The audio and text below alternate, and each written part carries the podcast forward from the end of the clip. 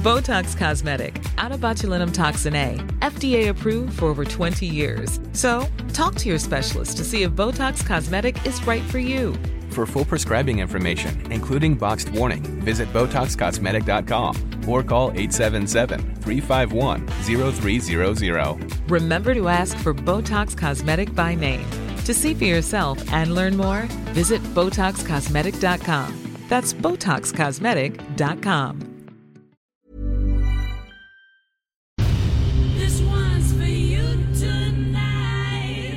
Okay, let's get started. Just raise your glasses high. This one's for Amy. Riley. Uh, we're on our brand new mic setup. People can see on YouTube. We're trying to be in our call her daddy era. Amy, if I have to tell our little turtles, if you're only listening to us, you're getting about half the satisfaction you could get because you want to see this goddamn setup that Amy set up for us. It looks amazing, right? We're freaking Howard Stern up in this bitch. It looks like a cross between Howard Stern, Alex Cooper from Call Her Daddy, and other recording legends. This is a good setup. I have a little coffee stand for my coffee, which I saw that Call Her Daddy also had a little stand for Ariana ha- to have rose. Rose, yeah. And I don't have to hold the mic in my hands to have my, you know, to in accordance with my mouth. Yeah. Um, we're both slightly terrified that something's gonna go horribly wrong because we have new microphones. And what if what if people are listening and they're like, "Whoa, your audio sounds like complete shit." We're like, welcome to Turtle Talk. Hello. This is the Zodiac speaking. oh man, I I but oh god, I am you can I can see the lines. I know you guys don't he- want to hear this much in depth in our recording setup, but I do see that my tones are definitely bleeding into Amy's track, but we're going to hope that that is just but that's just an anomaly. Yeah, it's all good in the hood. Yeah, good. I'm so glad. But yeah, Amy, I thank you so much. This setup is beautiful. I think it'll be good. I uh yeah, I watched a lot of YouTube videos and I'm still certainly a novice. We're figuring it all out, but Yeah. um yeah, it's very confusing because a lot of these YouTube people they say don't do what you think everyone else is doing. And I now I'm noticing every single video I watch on Instagram or TikTok of a podcast, I notice what mics they're using. Oh, right. And now I'm like, did I get the, the right ones? Like, Yeah. is this the good one? Well, these look good. The Howard Stern edition and they're signed the by Robin Quivers microphone. I've got Howard Stern signed one, and you you got the Robin, right? Yeah, I love Robin. I've never listened to Howard Stern. It's so good. You I- would love it? it. I whenever I see clips of him like from the past, I don't like the filthy, filthy talk. Does he? he's a new man. He doesn't do that anymore. No, When did He's- it? When did it switch from filthy, filthy Howard Stern to the new? I feel like that was '90s vibe. Um, that was like when they would show clips of him on like E, yeah, or he had the show on E. Um, he's honestly uh, a very introspective guy. okay. He's one of the best interviewers of all time, which I think is uh, I don't know, widely accepted at this point. What Um, makes him so incisive?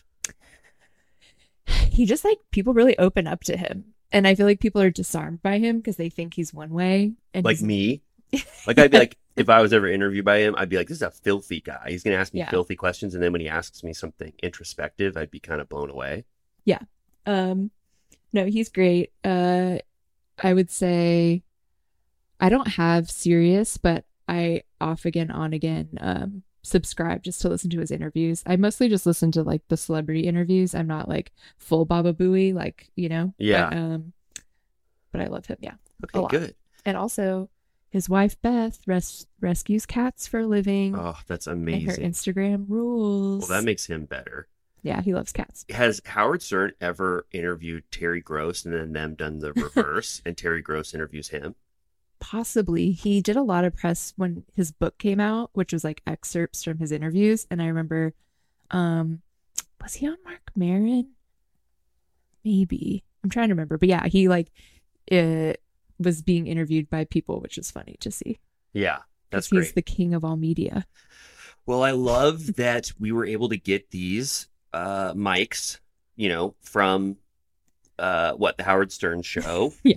They tossed these off, and these are now our new mics. So I love that. I flew to Midtown Manhattan and got them for us. That's awesome. But he didn't. He didn't personally give them to you, right? You said someone else.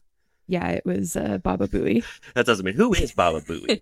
It's like his producer. Um, I, I'm forgetting his name right now, but it's like Bob. Baba Bucci. Oh, okay. So Baba Booey is just like a fun. yeah, it's like a guy. Okay. Um, Did you did you see the news that Al Pacino is uh, becoming a father? I did. Did you see he requested a paternity test because he couldn't believe it? No. He, He was did? like, "No way." Yeah, I just wanted to congratulate him on. eh, But the baby hasn't come out yet, right? No. It's just expected. Yeah.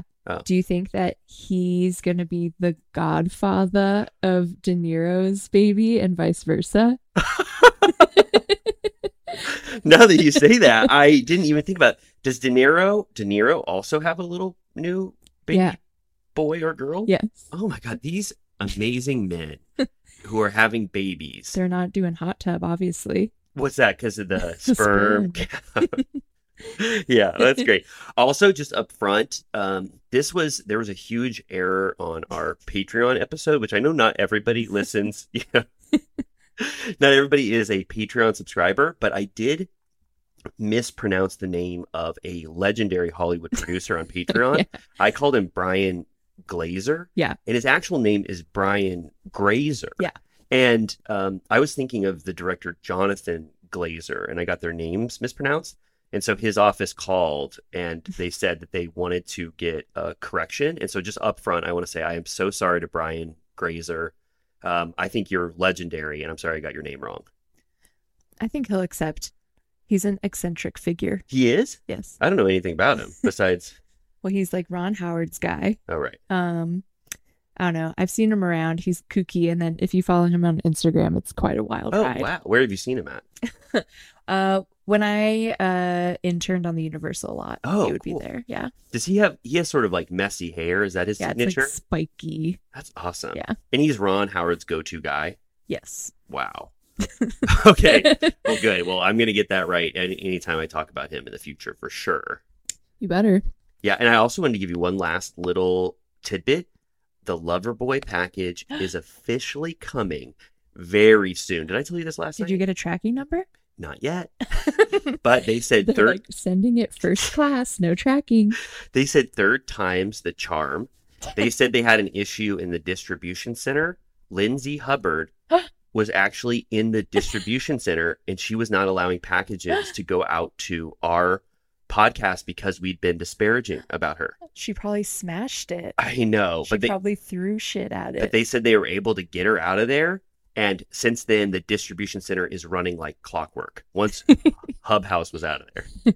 Thank God. Yeah. So that was really it in terms of. Oh, I did want to say, um, do you remember how we were talking about how we wanted to talk about celebrity spotlight and say all the celebrities we've seen over the week since we last saw each other? Okay. Do you remember? I remember well, I just wanted to say the major celebrity sightings that I had in order since we last saw you because it actually was pretty jam packed in terms of celebrities. Okay. So number one, Titus Welliver, Who is that?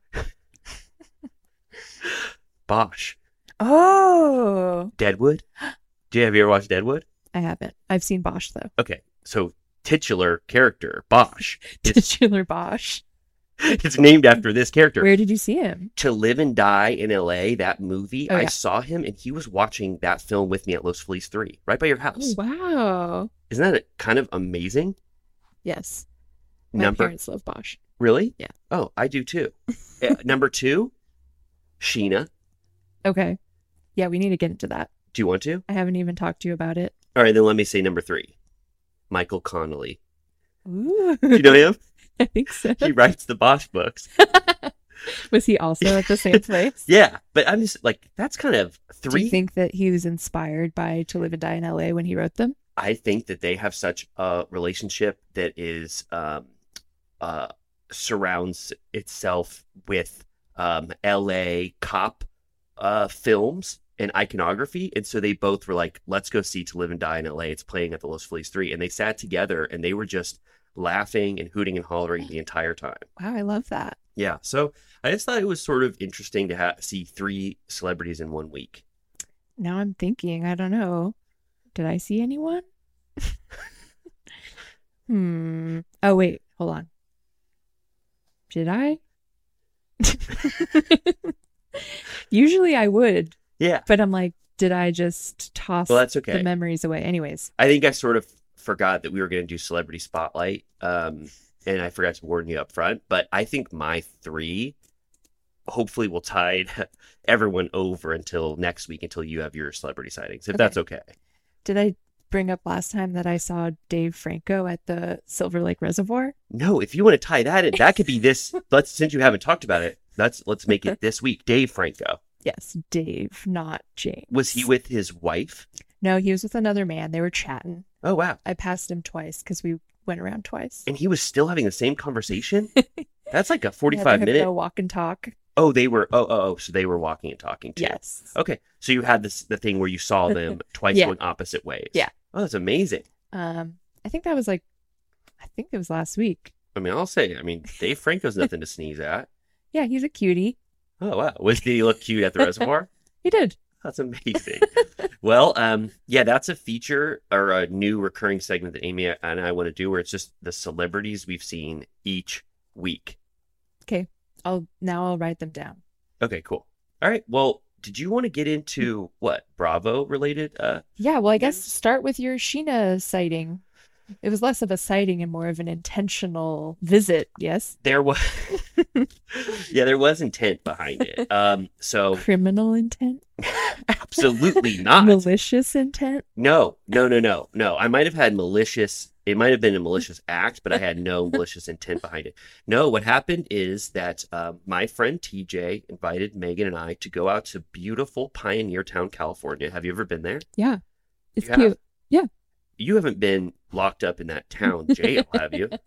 Never. Um, but yeah, I've been to that bar. Oh, Red Dog. Yeah, not to be confused with Junkyard Dog. No, no, no, no, no. We only go to bars that have dogs in their names. But yeah, Red Dog is completely different from Junkyard Dog, and also Pappy and Harriet's. I'm Yeah. sure you've been to. Mhm. Yeah, so it's beautiful. It's wonderful. Uh, Megan and I just did some sightseeing. Uh, we pretended I was in jail, which was really funny. Anybody who walked by, I would say, "I'm locked up in here. I'm locked up." I'd say, "Do you have the keys to the jail?" And we did that for about two hours, and then finally I got out. And then after that, after that, um, we went to. Did I explain? TJ is the founder of Emo Nite, and so Right. he invited us. And Scheana was doing a surprise DJ set. I'm not sure if it was actually actually a surprise. It wasn't a surprise to me, but you know, we said Megan and I said we'll race out there. So we got to Pioneertown. We went to Pappy and Harriet's, and then we got to witness Scheana, you know, DJ with her sister Courtney, and she brought the house down. Wow. I mean, it was like I don't want to say like James in Atlantic City, where we found out he's you know he was screaming from the rafters with his shirt off and uh, smacking ass. It wasn't that raucous, but it was an iconic DJ set, and it, it, was looked fun. yeah, it was beautiful. So that was one of my three celebrity sightings in between Titus Welliver and Michael Connelly. Well, actually, no, it happened after, but So this is the second time that Scheana's DJ'd emo night. Is she an emo girly? Yes. She I have to say, yes. The songs she played were beautiful. Um but I can't remember a specific one. I know she played some 41. I know she played Ocean Avenue by who is that band? Yellow sings that? Card. Yellowcard. so it's more like emo pop punk, which is Yeah. still that's un, under the umbrella of emo. That's what I would like. oh, it was so fun. Have you ever, you've never been to an emo night? No, Someday. next time. Yeah, so it was so fun. They put together a beautiful event. It was amazing. Scheana had so much fun. Brock was there. I had the time of my life, and I can't stop. It seems like I can't stop having the time of my life anymore. Well, also you guys are Joshua Tree guys. yeah, we Like- are. Yeah, we we got married at uh, 21 Palm or 29 Palms Inn, which is like a, you know, like a. Have you ever been there? No. It's like this beautiful little. They call it an inn. And Uh-huh. it's like a. It's like a motel where it's all on this one beautiful property, and everyone has these little houses that you can stay at, and then there's like That's a pool cute. and everything. Yeah, it was really fun. Yeah, I think in Joshua Tree, I've only Airbnb'd Oh, okay. or okay, Airbnbs and uh Hicksville Trailer Park. Oh, okay, I've never been Yeah, there. it's fun. Okay. Hicksville is? Yes. is that like a glamping environment? It's like vintage trailers that are themed Oh. Yeah. Okay. Cool. and there's a pool. Um it's cute, it's fun. It's fun to like go with friends and like stay at the different have everybody in a different one. We did that. There's Hicksville Trailer Park and then there's Hicksville Pines, which is in Idyllwild. Okay. and it has different themed cabins. Like there's like a Twin Peaks cabin, a Dolly Parton cabin, uh, a Jack White cabin. No way. Uh, What's in the Jack White one? it's like Third Man themed. Which is his record label? Yeah, it's like yellow and black and it has record player in there. Um, it's kind of a weird uh theme. Did Uh, he go there once? maybe there's a Dita Von Teese one. There's a John Waters one. So it's just um, people they love a lot. I guess. And then there's like a stoner one that's um like all carpeted and like black light. Whoa. Um That's at Hicksville Pines? yeah. Okay. It's a little crusty. Like Okay. you don't really want to look too close, Okay. but it's fun. Okay. One Which time room did you stay in? Did you already say? I've stayed I've been there twice. Stayed in the Twin Peaks one time and then the Dolly Parton one another. Was a Dolly Parton one fun? It was cute. It had a Dolly uh pinball machine in it. It had a wig available for Whoa. use in there. It had her movies on DVD. Whoa. Um, Did it have that coat that was stitched together from a bunch of different coat coats of that are many colors. Did Is it have- Yeah. Did it have that? I don't think there was a coat. Oh. Seems like a missed opportunity there. Well, I want to go, you know, like you just said, and I'll stay at the Jack White room. Okay. And listen to records and pretend I'm Jack White and maybe bring or pretend I'm air guitaring in the room. Yeah. Is Jack White? He's not canceled. No, heaven forbid. No, he's not canceled. I think he's, you know, he's he's probably one of those figures that are always on the cusp of being canceled anytime they say words out loud. He's elusive. He's very elusive, and I don't think he gives a lot of interviews. Um, but no, you could officially say he's not canceled. Yeah. One time when I interned at Conan, I was on the elevator with his band, The Dead Weather, Oh wow! and they were literally vampires. Is it is Dead Weather like three of them, or was that the be more. Okay, I think there's like a girl and a guy. he has a lot of side projects. Yeah. Um, I think he's cool. you do. Yeah. I like him too. His It, music well, is good. pending if he's canceled or not. I might have been talking. I thought something happened with his ex, Karen Elson, but maybe it was just that they broke up. I don't know. I remember I was, you know, so in tune with like indie rock or whatever when I was like 14 or 15. And there was this band, I forget their name, but they had this one hit song. And uh, it came out then that one day Jack White and this lead singer of this one hit band that had this one hit song had had a full blown fist fight in a bar over like something. And they showed pictures of this guy, and Jack White had beaten the shit out of him. He had a black eye, a bloody mouth, like fucked up beyond repair. It was like, I Maybe mean, that's why he's canceled. but this was like 15 years ago. but still, I mean, it was just like, damn, I don't want to get in a fight with Jack White. He beat the, the crap out of this man. Uh, that reminded me of uh, The I Von Bondies, you remember that band? The Von Ooh. Bond. Does Is that, that strike Jack a White? Jack White beat up the lead singer of the Oh. Von Bondies, and they never made another song after that. His he couldn't sing. was destroyed. He couldn't sing. He couldn't see, oh and Oh my he never. God. and he was he's so- blind. No, I'm, no, I'm just exaggerating, but he never wanted to make another song again because his soul had been so broken by what Jack White did to him. Didn't Jon Hamm blind someone I haven't heard that. in a? Maybe they weren't blind. He like fucked someone up Beating him up. in a college hazing incident. He was a frat guy. Yeah. He like almost killed someone. It's like a dark mark on his past that we don't talk about enough. Oh my god! If you're listening now and you expect Turtle Time to be fun and and talk about lighthearted Bravo, no, we talk about when celebrities and actors have committed egregious violent crimes. I didn't know that. I thought he was just giving people uh, like noogies and swirlies. No, dude, it was bad. really bad. really John- bad. Jon Hamm is another one of those actors, like we said, Jason Sudeikis, where there's just something just off from them that they can't Yeah. be leading men. You'd think Yeah. this guy could be a leading man in movies. No, Yeah. uh-uh. I always called Jon Hamm and Ben Affleck the saddest men in Hollywood. and why Ben Affleck? They just he's so downtrodden. I love him. I think he's fun and I think he's funny and smart. Wicked smart. Yeah, I love Ben Affleck too. And unless he's canceled, I love Ben Affleck. Not canceled. Good. Just Sad. has troubles. I love that he had this full blown career comeback where he was in the dumps. He was doing that movie like Payback. He couldn't get a job for five years. And then he had a Ben Affleck renaissance. He Hell was yeah. Batman. He was directing movies. He fully came back. And then he's at his nadir again. I know. But then, oh, and Gone Girl was happening. Yep. Showed his hog. He showed his hog in the shower. if anybody hasn't seen Gone Girl, um, Um, uh Argo rocks. yeah, Argo is really, really fun.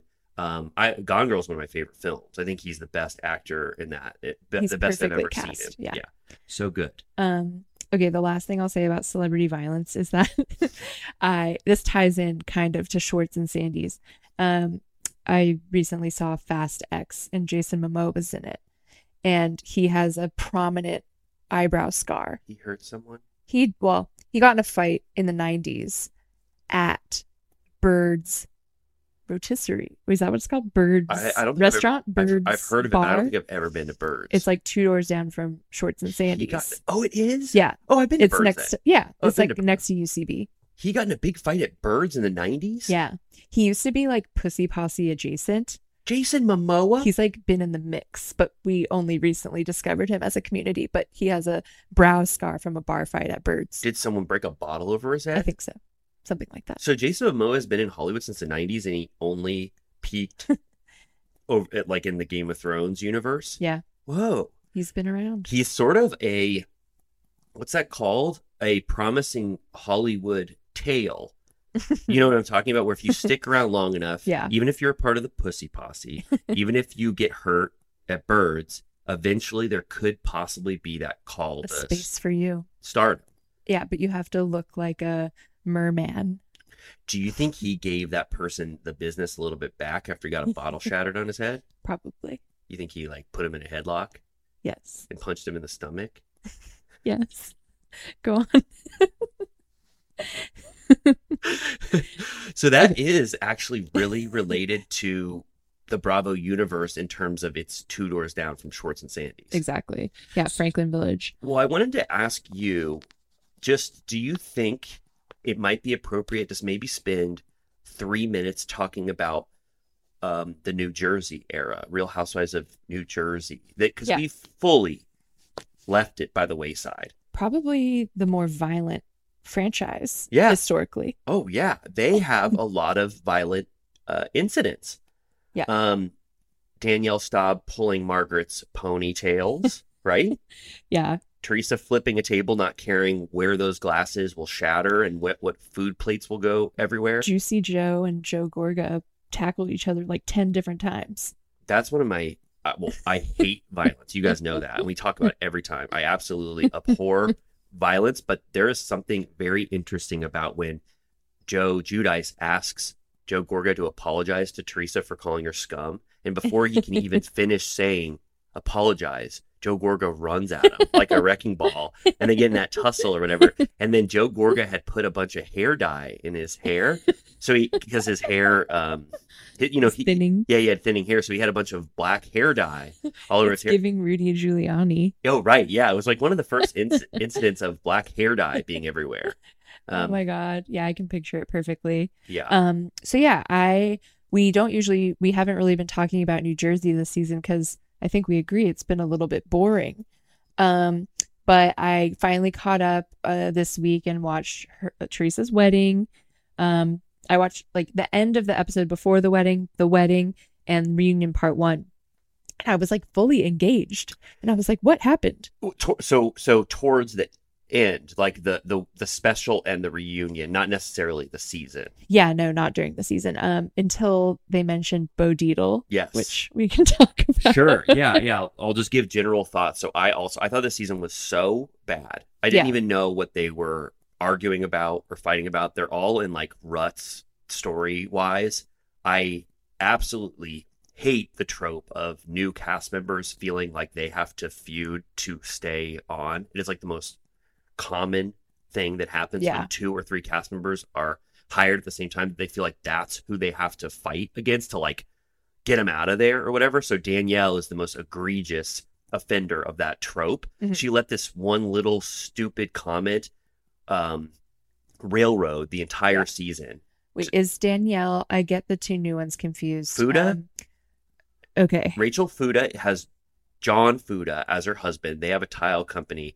She's Okay. actually low key and nice and Okay. smart, and she had that that son that she wants to officially Yes. adopt. That's from her. She's 32 years old. That's amazing. I can't believe we're in the era now where, uh, well, I think I'm- they need to keep housewives older than me forever. yeah, you know, um, Gina in Real Housewives of Orange County is like thirty-one or something. Yeah. I like my housewives older. I know. I'll just say, but then at a certain point, as we age, they won't be able to keep Housewives. no, I think they need to keep ratcheting it up until they're 90. the new cast Yeah. is 90. I think a lot of why RHONY was scrapped to the junk heap in a you know awful, awful way is that they just wanted to get a thirty-year younger Yeah. crowd and not even keep the you know the the Which I, whatever, I guess we'll see. I don't know. Turtles, are you guys excited about this? Let us know because I am not holding my breath for I feel one. I feel like the turtles uh, are rallying around us. That we're all we're all. I'm, you know, I want the best, and I hope it could be good, but it seems bad. Yeah. It just looks too, I don't remember if we've already talked about this, but it's just too shiny. It's like that's how Dubai was. Just they're trying to compete with selling Sunset, Yeah, which to me is a different audience, but yeah. anyways. So New Jersey though it, it ended, and then I had been waiting for the finale where they were where they were like, um, "There's a huge fight," and it's when Joe Gorga and Melissa decide not to go to the wedding or whatever. Right. That finale episode at that Irish party, the fight was so bad it came out of nowhere, and you could tell that every cast member wanted a little piece of drama for the finale. Yeah. So they were just throwing anything at the wall to get it to stick, and it was the most messy, bad, like dumb fight strategy for the finale. I was like, that that's the worst finale I've ever seen to cap off a horrible season. I felt bad Jersey. for Dolores. She tried to put a nice, she tried to make it nice. Yeah, she really did. Dolores did a good job. Um, but yeah, and then but what we were saying, oh, I, I felt like Teresa and Luis' wedding was uh, so so boring. I don't know how you felt about it. Yeah, there wasn't really anything great about it. Um, but I really feel like I don't know. I feel like finally it's being spoken out loud that as of the reunion and starting at that Irish party that Luis is like an untrustworthy figure. Right. He he has this like switch where he goes from this like zen meditative Yeah. like sort of like turn the other cheek. I love everyone. Let's rebuild and repair and Yeah. and then halfway through the season, I don't even know what Joe Gorga and Melissa do. They have like one little blip of a fight and then Luis just turns into the worst person in the world towards them. He's like, I never want to talk to them again. You don't need them in your life. They are Yeah. they are awful. I never want to see them. Let's disinvite them from the wedding. I'm not inviting them. I and I didn't understand that turn at all. Right. No, it was really weird because when he is in Zen mode, he has me fooled. Like I'm Me like, too. ooh, that's nice. Like that's what Teresa needs. Like Yeah. wow, like that's big of him. And then, yeah, he totally flipped. And then now he's saying that he's got a a private investigator on all the women, Yeah. I all the women. all the women. What what prompted him to dig so deep into all these cast members? What is he hoping to find from Margaret and Jennifer Aydin and uh Danielle, whatever Danielle's Well, last name sounds like is? he has an arsenal. Right. So and then you looked up Bo Dietl. I just thought that was an interesting, fun. Yeah. Name, but no, I was like that? cracking up and I was like, uh, Jimmy was walking through. He doesn't really watch, um, Mm. he doesn't watch New Jersey. And I was like, I was like, come in here. He keeps, they keep saying this guy, Bo Dietl. And he was like, oh, he's like famous. And I was like, what? And so I looked at Bo Dietl and apparently he's like a New York, New Jersey icon. He's like a ex cop, I think. Um, and he's in like multiple Martin Scorsese movies. As an actor, He plays himself in, I think, Wolf of Wall Street. Um, Bo Dietl. I gotta watch the Bo Dietl scene in Wolf of Wall. Street. um, Stephen Baldwin played him in the Bo Dietl story. The Bo Dietl story is that a movie? It was called like a One Tough Cop. How does Luis know Bo Dietl?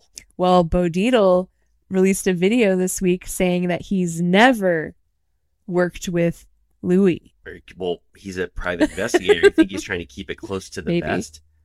but he said that like he was pissed. I want to see a show called The Bo Dietl Files or something like that, and it just hit, it's him going A around. Bosch spinoff. Yeah, but real reality, him solving crimes. I mean, I love private investigators. Yeah.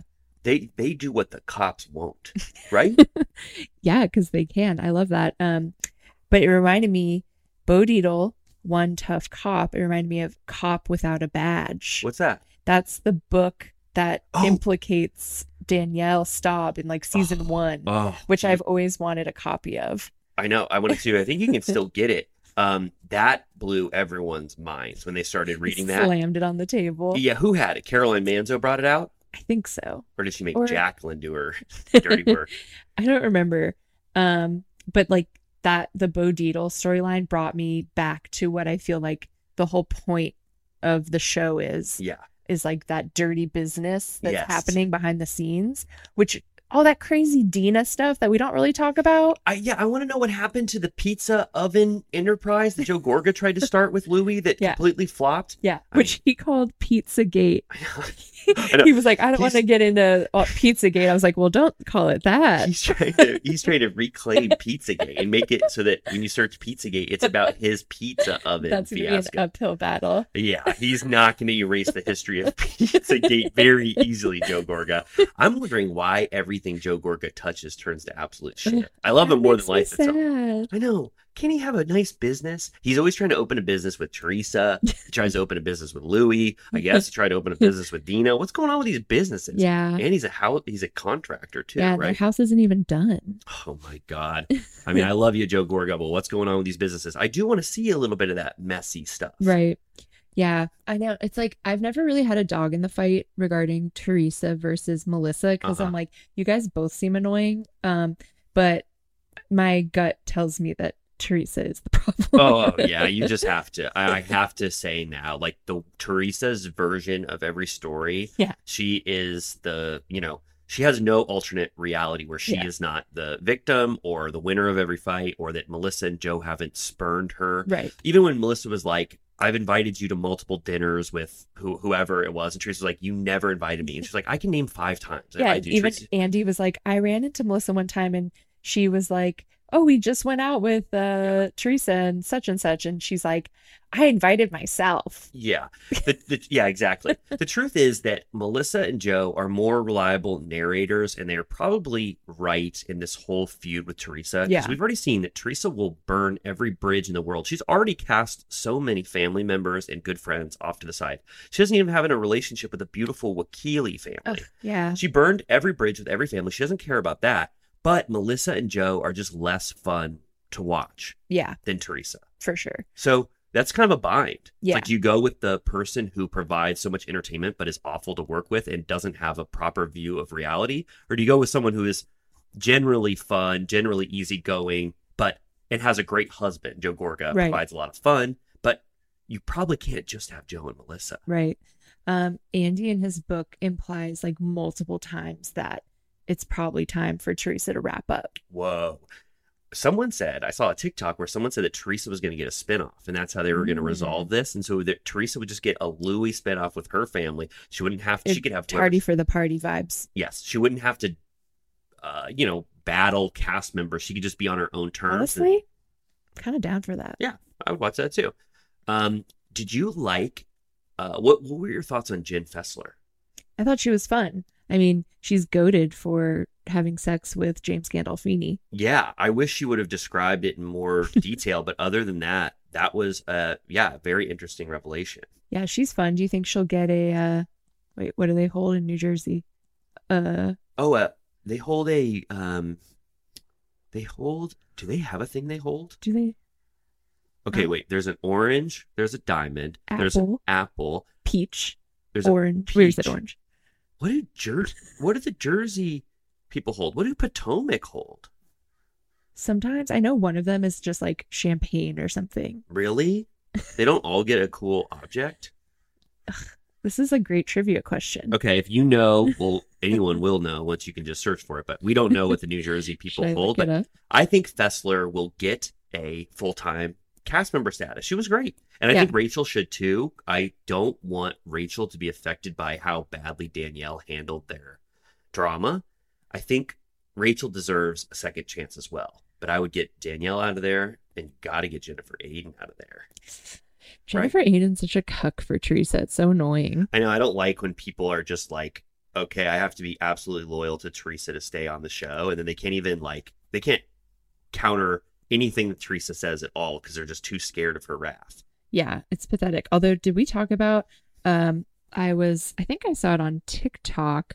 Um, Jen and um, Bill went to the Bahamas and were like hanging out with Juicy Joe. That is amazing. They they were with. I think it was like Easter.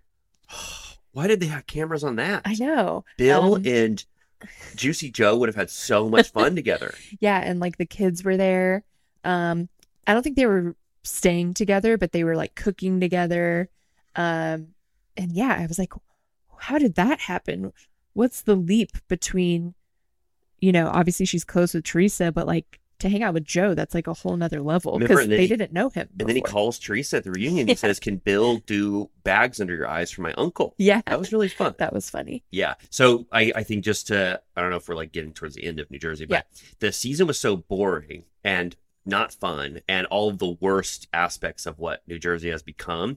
But then there were so many like new revelations and uh, interesting moments in the reunion that it's almost like you could just watch that, I felt, and be pretty satisfied. Get your New Jersey fix. And there are so many things that like Dolores brought up, uh, you know, about like Paulie still being married Yeah, and then and then Frank Catania still living with David. It's like I gotta see that. yeah. No, that was so funny. She was just like, "Yep, uh, he still lives there," and Andy was like, "You say that like it's normal." Right. And there's like almost like two minutes where they're trying to get Dolores to talk a little more about this, and she just like will not say anything about it. I love, honestly, I fucking love Dolores. Yeah, I know she's great. You She- have to have Dolores. You you have to keep her. Someone She's a voice of reason, but also fiery. and she's the bridge to Teresa and the others. Yeah. She she she's a good peacemaker. Yeah. She's great. I love I love her, and I love Frank Catania, and I love that whole dynamic, and I love that she won't apologize for it. She's just like, whatever, it's Yeah. how our family is. Do you like Paulie? Yeah, he seems sweet. I like Paulie a lot. Yeah. I love that dinner they had with Frank Catania where he says, I'm going to propose to her and I have a ring or Yeah. whatever. That was awesome. I love that dinner. Yeah. Um, no, he seems like a nice man, and I'm happy for her. And I do think that it's best for her that she does have a little bit of a boundary with Frank, even though it makes him sad. yes. Frank wants a lot more than Dolores can provide. But it seemed like that dinner was like the future of what their dynamic could be. Yeah. So Yeah. that was beautiful. And so I think, you know, when Bravo listens to this for season 14, I think the remedy is I don't know if Danielle should get a second season based off how she performed. hmm How do you feel about that?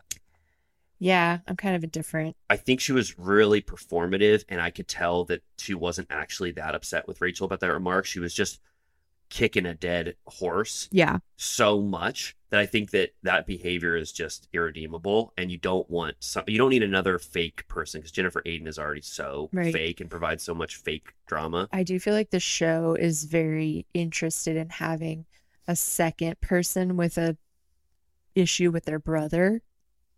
Oh right, so they're gonna like You know what I mean? Like they want that parallel. yeah, but what the hell's going on with that brother? It doesn't make any I sense. He blocked you on Instagram. It's like, okay, guys, can please please resolve this? Like, Yeah. or- uh, well, yeah. Anyway, so I think I think New Jersey was that was like a glimpse of what Jersey could be. Kind of Right. fun again, but a very bad season overall. Yeah, I felt the same way. Um yeah, it took me by surprise. Um Me too. should we transition into the summer house minute? I would love to. Exactly how the I I feel like Jersey is, you know, bottom of the barrel.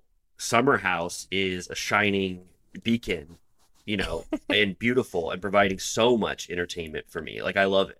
Yeah. I'm so happy of this. And people are saying this summer house season was a bad season and so boring. I think it was so good. Dude, people don't get it. People don't get summer house. No, they don't get it. They're all wrong. Yeah. So you want to talk about the reunion specifically, right? Yeah. I will say I oh my gosh, I loved this part 1 so much and I can't wait for the next part. Is it going to be 3 parts? Do we know? I don't know if they're gonna get three. I I, I know this is probably already out. Um, but I, I guess it would warrant three, right? I don't I don't know. Does Summer House get I three mean, part parts? 1 was action packed. Um I mean, I feel like there have been worse housewives seasons that have gotten 3. I, I feel like three is now like the norm, and if you have two, it's like the worst season of all time. Right. Yeah. Um no, I just loved that literally the entire time it was just Lindsay and Carl having to defend themselves. What do you think about how it's divided? Where the is it six of them? The all of basically the Summer House cast, yeah. uh, established cast. First Lindsay and Carl, and then the three new people who are just there to say, "Yeah, I kind of like Carl and Lindsay. I don't know them at all." It's like the weakest couch of all time. Yes. Like it might as well just be empty. like what it, it kind of reminds me. I don't know if you remember, like in season two of Summer House, they were like really divided back then too. It was like Lindsay versus Kyle and Amanda. yeah. Like there's never been a split. I think like this, which is a, a very clear Right. division.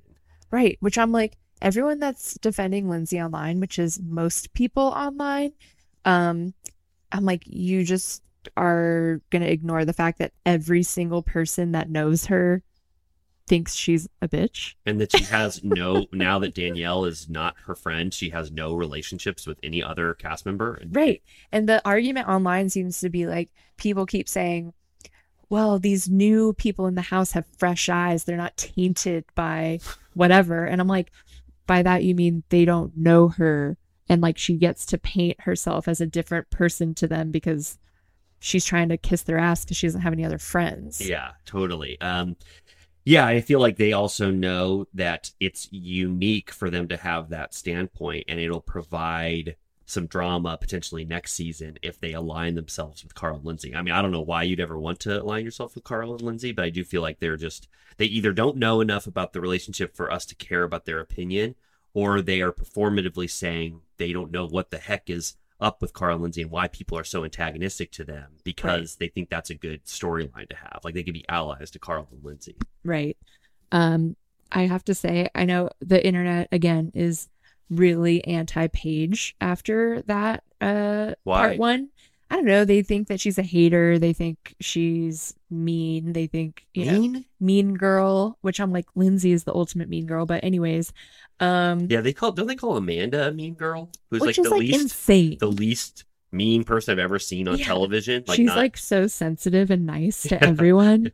Um, but Paige brought the fire Oh yeah. This week. She, I literally, if I had her Venmo, I would send her ten dollars. sure we could figure that out. Just I want to buy her a cocktail for never ceasing fire. Yeah. She's just the entire time rolling her eyes, making comments, bringing the business. I Kind of brought Lala James energy, you know, Yeah. like where it's just like you won't let them The have one commentator, yeah. second. Yeah. which I thought was awesome. Lindsay Um, is such a bad sorry to cut you off, but Lindsay is such a bad fighter. right. Like for someone who has drama with everyone and has so like has brought up so many antagonistic feelings in e- almost every person she's interacted with, she's so bad at actually fighting.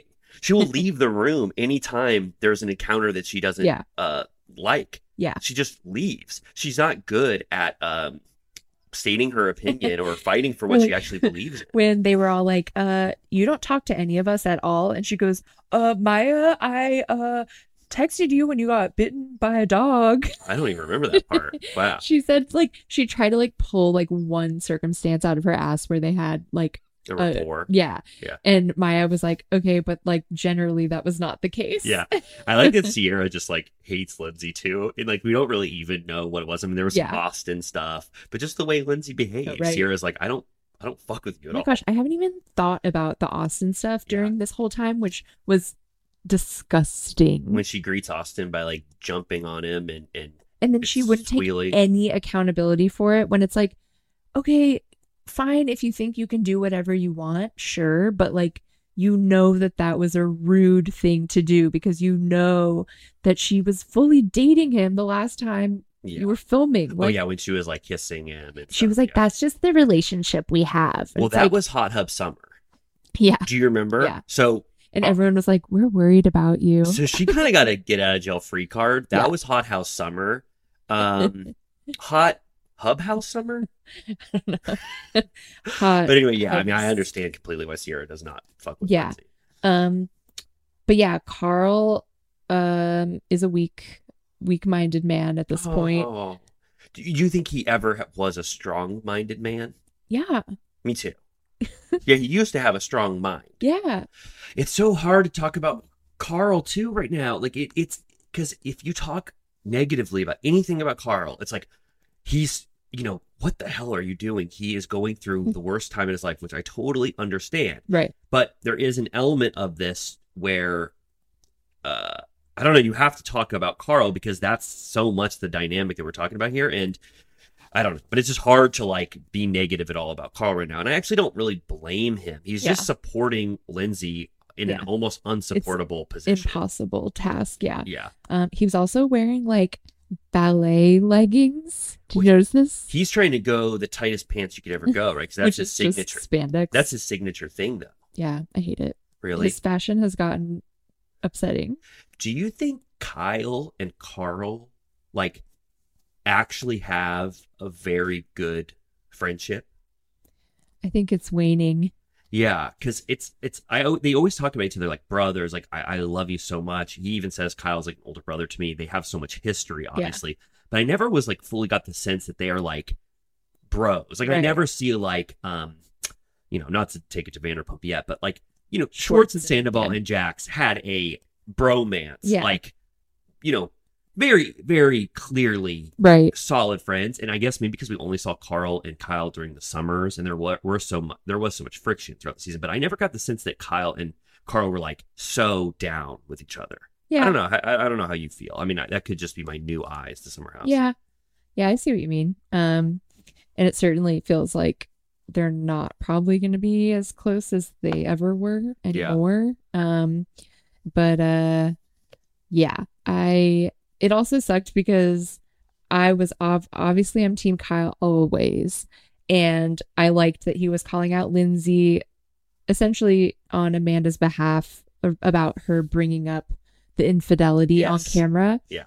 But it is unfortunate that like what they are talking about is something that Kyle Yeah. did i know. whether or not it was true in that exact circumstance. It's kind of hard to be self-righteous when you actually have cheated. And, and- and carl carl brought that. Yeah. he, he carl good on him. Point it. scored for sure. He's like you cheated. Yeah. Everything that you're saying now is negated by the fact that you cheated. Yeah. Carl's right. Make that point. Yeah. Do it. Why do you think we are so sympathetic to Kyle and Amanda? It, I mean, I know it's because ultimately we know that their love is so strong and beautiful, and they love each other. But we do give Kyle. I don't know why. I'm like helpless against it. Do is it because Kyle's cheating was like he's blackout drunk and we've seen it for ten years, so we know that uh, he would make out with a broom. yeah You know, is that is that sort Yeah. of why his cheating scandal doesn't resonate as harshly yeah it's like as similar to Schwartz where it's like if I did I don't remember Right. Yeah. Yeah. Get out of jail free card. Just get Yeah. blackout drunk. You get to kiss whoever you want. yeah um yeah i think it's just they are the king and queen of the show you know the reunion was literally kyle themed kyle's birthday themed Yeah. Thank you for honoring Kyle. That was really sweet. which like whenever i see people online that hate kyle i'm like then why do you watch this show the whole Like, show, it's- it, it's, it's, the kyle up. show It's propped up by, well, it's kind of like hating Jersey in the early, like for 10 seasons when it was Teresa's show. Right. Basically, like, how can you hate Teresa? She is the engine of this show. Right. Same with Kyle. Yeah. This is Kyle's show. He is the god of summer. yeah and they all just pay homage to him on the show. yeah everyone online is like get rid of kyle get rid of amanda get rid of paige get rid of ciara Great show, guys. So it's the Chris, Sam, Yeah. Gabby, Carl, and Lindsay show. Great show. It'd be canceled, but while they're filming. Yeah. No, uh it's the same people. This is Yeah. what Jimmy said, the same people that think that Katie and Ariana should be the lead of uh Vanderpump, which sorry girls, but I ain't watching that. Yeah, I won't go that far. God love you. Yeah, God love you. I don't know Maybe a that is. spin-off on uh, Discovery Plus about something, about, her. Yeah, I mean, I just yeah, I don't think that Bravo should ever take casting tips from the internet at large because first of all, people aren't might not be voicing their actual opinions. They might Right. just be bots that are paid for by Lindsay to say that Lindsay's the best cast member of all time because Dude. that has to be what. We are starting to think that Hubhouse PR has paid for the internet to be swarmed by bots because the opinions online are so undeniably wrong. Yeah. Well, and we haven't even talked about the like, uh, you know, we talked about it personally uh, off the record, but the revelation that Lindsay is so awful. We, we, we ha- we have to say it here Yeah. for posterity. Lindsay is notorious for being awful to production, awful to fans, and so bad at BravoCon to Andy's employees that Andy had to chastise her and tell her, please be nicer to my employees. Could you imagine that? Humiliating. I also did the due diligence and pulled out my copy of Daddy Diaries. Uh, I posted this on TikTok, but I remembered that there was a moment where Andy did mention this. So I flipped through and found it. And Andy says uh, he uh, he came to his phone and there were a bunch of paragraph long text messages from Lindsay and uh because she had been outed on Watch What Happens Live for being rude to his staff, which I believe was Amanda who said that, right? I, I'm not sure. I never saw the original Watch What Happens Live accusation. I only saw I this think one. Amanda outed so it's been her. it's been yeah it's been verified multiple times Yeah. now by Andy himself in his Yeah. book. he put it in his book and he said uh you know she was outed for being rude to my staff um and then he essentially just kind of blows it off and says that they worked it out which fine but uh he put it in his book and when it comes up at the reunion he kind of he doesn't deny it you know? yeah, you know he's just sitting there almost embarrassed that it's being brought up because he knows how bad it's going to make Lindsay look and he knows that it's true. Yeah. Also, I don't know if you heard um, that Lindsay threw a shoe at a producer. it kind of gets lost in i crosstalk. need to know more I, I know. who's the one that said this Uh, I think I think Paige said it, but they're not on Paige when the accusation's being Hmm. leveled. But you hear, I'm almost positive Paige's voice, either Paige or Ciara. I think it's Paige, but she says you threw a pr- shoe at a producer. it, it just kind of got lost, you know, because it was just in crosstalk or whatever. Yeah. Um, no, I'm dying to know. And but then people online are being like, uh, whatever, like this is all fabricated. Uh, they're going off of that photo that uh Lindsay posted with that bachelor contestant who was there with um Mm. Luke. Do you remember that photo that she cropped out Luke and the bachelor Oh contestant? no, no, I don't remember that. It was on um they were talking about it on Watch What Happens, I think, but Lindsay posted a group photo and then on the end Luke and someone from The Bachelor were like holding hands. And then she deleted it and reposted it with them cropped out. Oh wow. Um and then Andy's makeup artist was there and she was in the photo and they kind of had her come out and watch what happens live and then now people online are saying look she hangs out with like Andy's makeup artist and she's close with producers and So all this stuff and I'm been like awful to them. I'm like they're just really grasping at straws it's like and also, why are people bending over backwards to defend Lindsay against all these accusations? I know. Why? well also I saw a thread I've been getting deep into the threads and my blood pressure is like Oh, oh Reddit. Reddit, uh, This summer. Instagram, just everywhere that people are talking about Lindsay specifically. Mhm. People were talking about, you know, when Paige was calling them out for it being premeditated and People Magazine and whatever. Um, the guy that wrote it is the that article. Dave Quinn. Yeah, he wrote uh, what's it called? Diamonds and uh, Not All Diamonds and Rosé, which is a wonderful, wonderful book, but I didn't think he needed to insert himself. in But this, it is-. Bravo sanctioned, so he is a mouthpiece. He, yeah, he just said he just said, "Hey, I work at People Magazine, and it w- and it was very easy to get this thing off the ground and have this ready to go, uh, for Lindsay and Carl to show off their engagement or whatever. Like, so Paige's narrative about it being premeditated is wrong, but that doesn't negate the fact that Lindsay definitely knew it was happening." right. That, right? And that's the main accusation. I don't really care about the People magazine Yeah. accusation. So uh, so Paige got one fact wrong. Like who cares?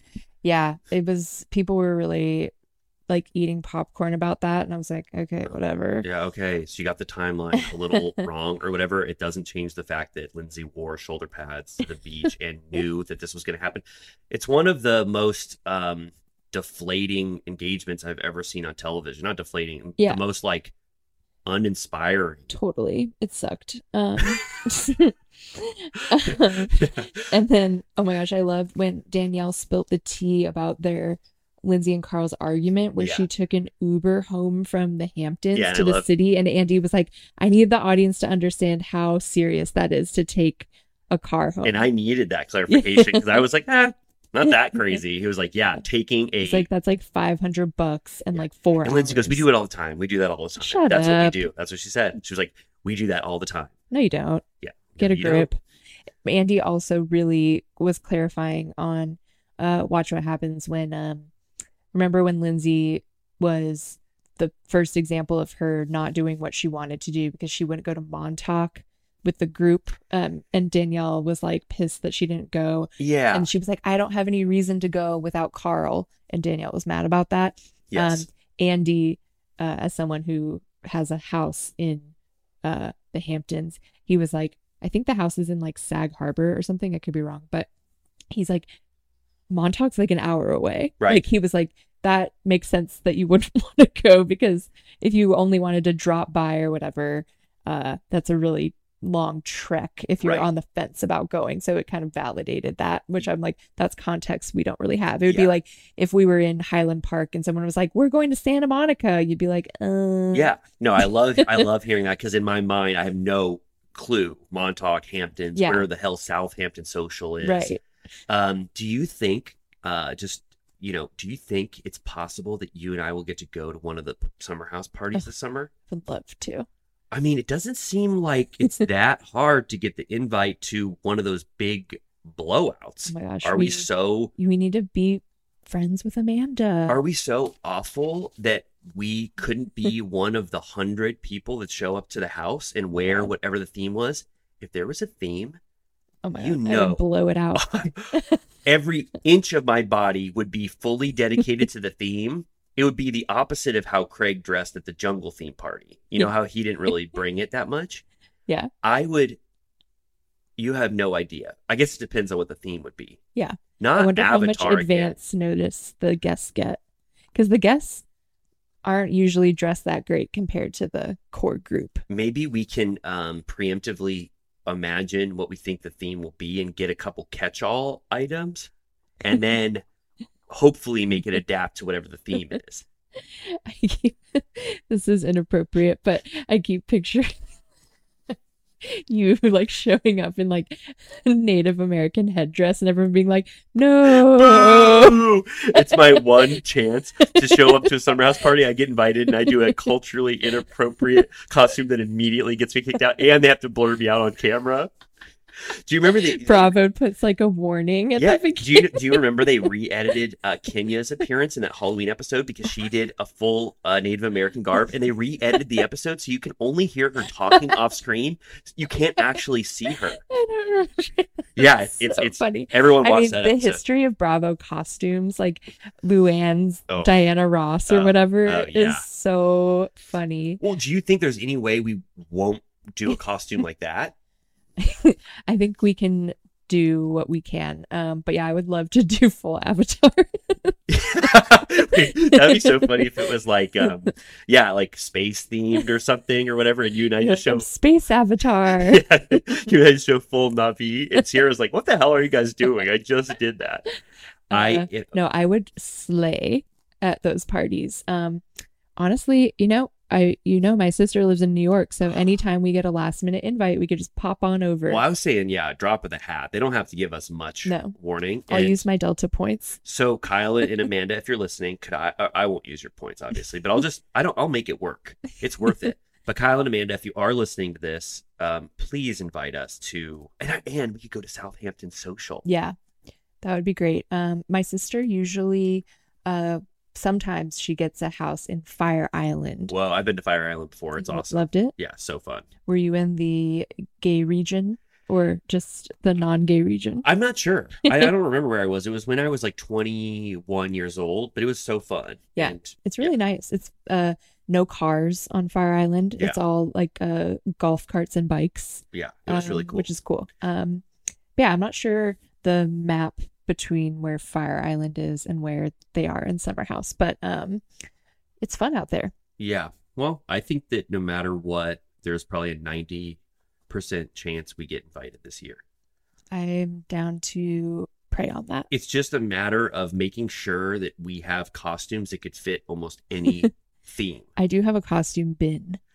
Really? Yes. Of stuff of of what? Various Halloween costumes? Yeah, I have a lot of I have wigs.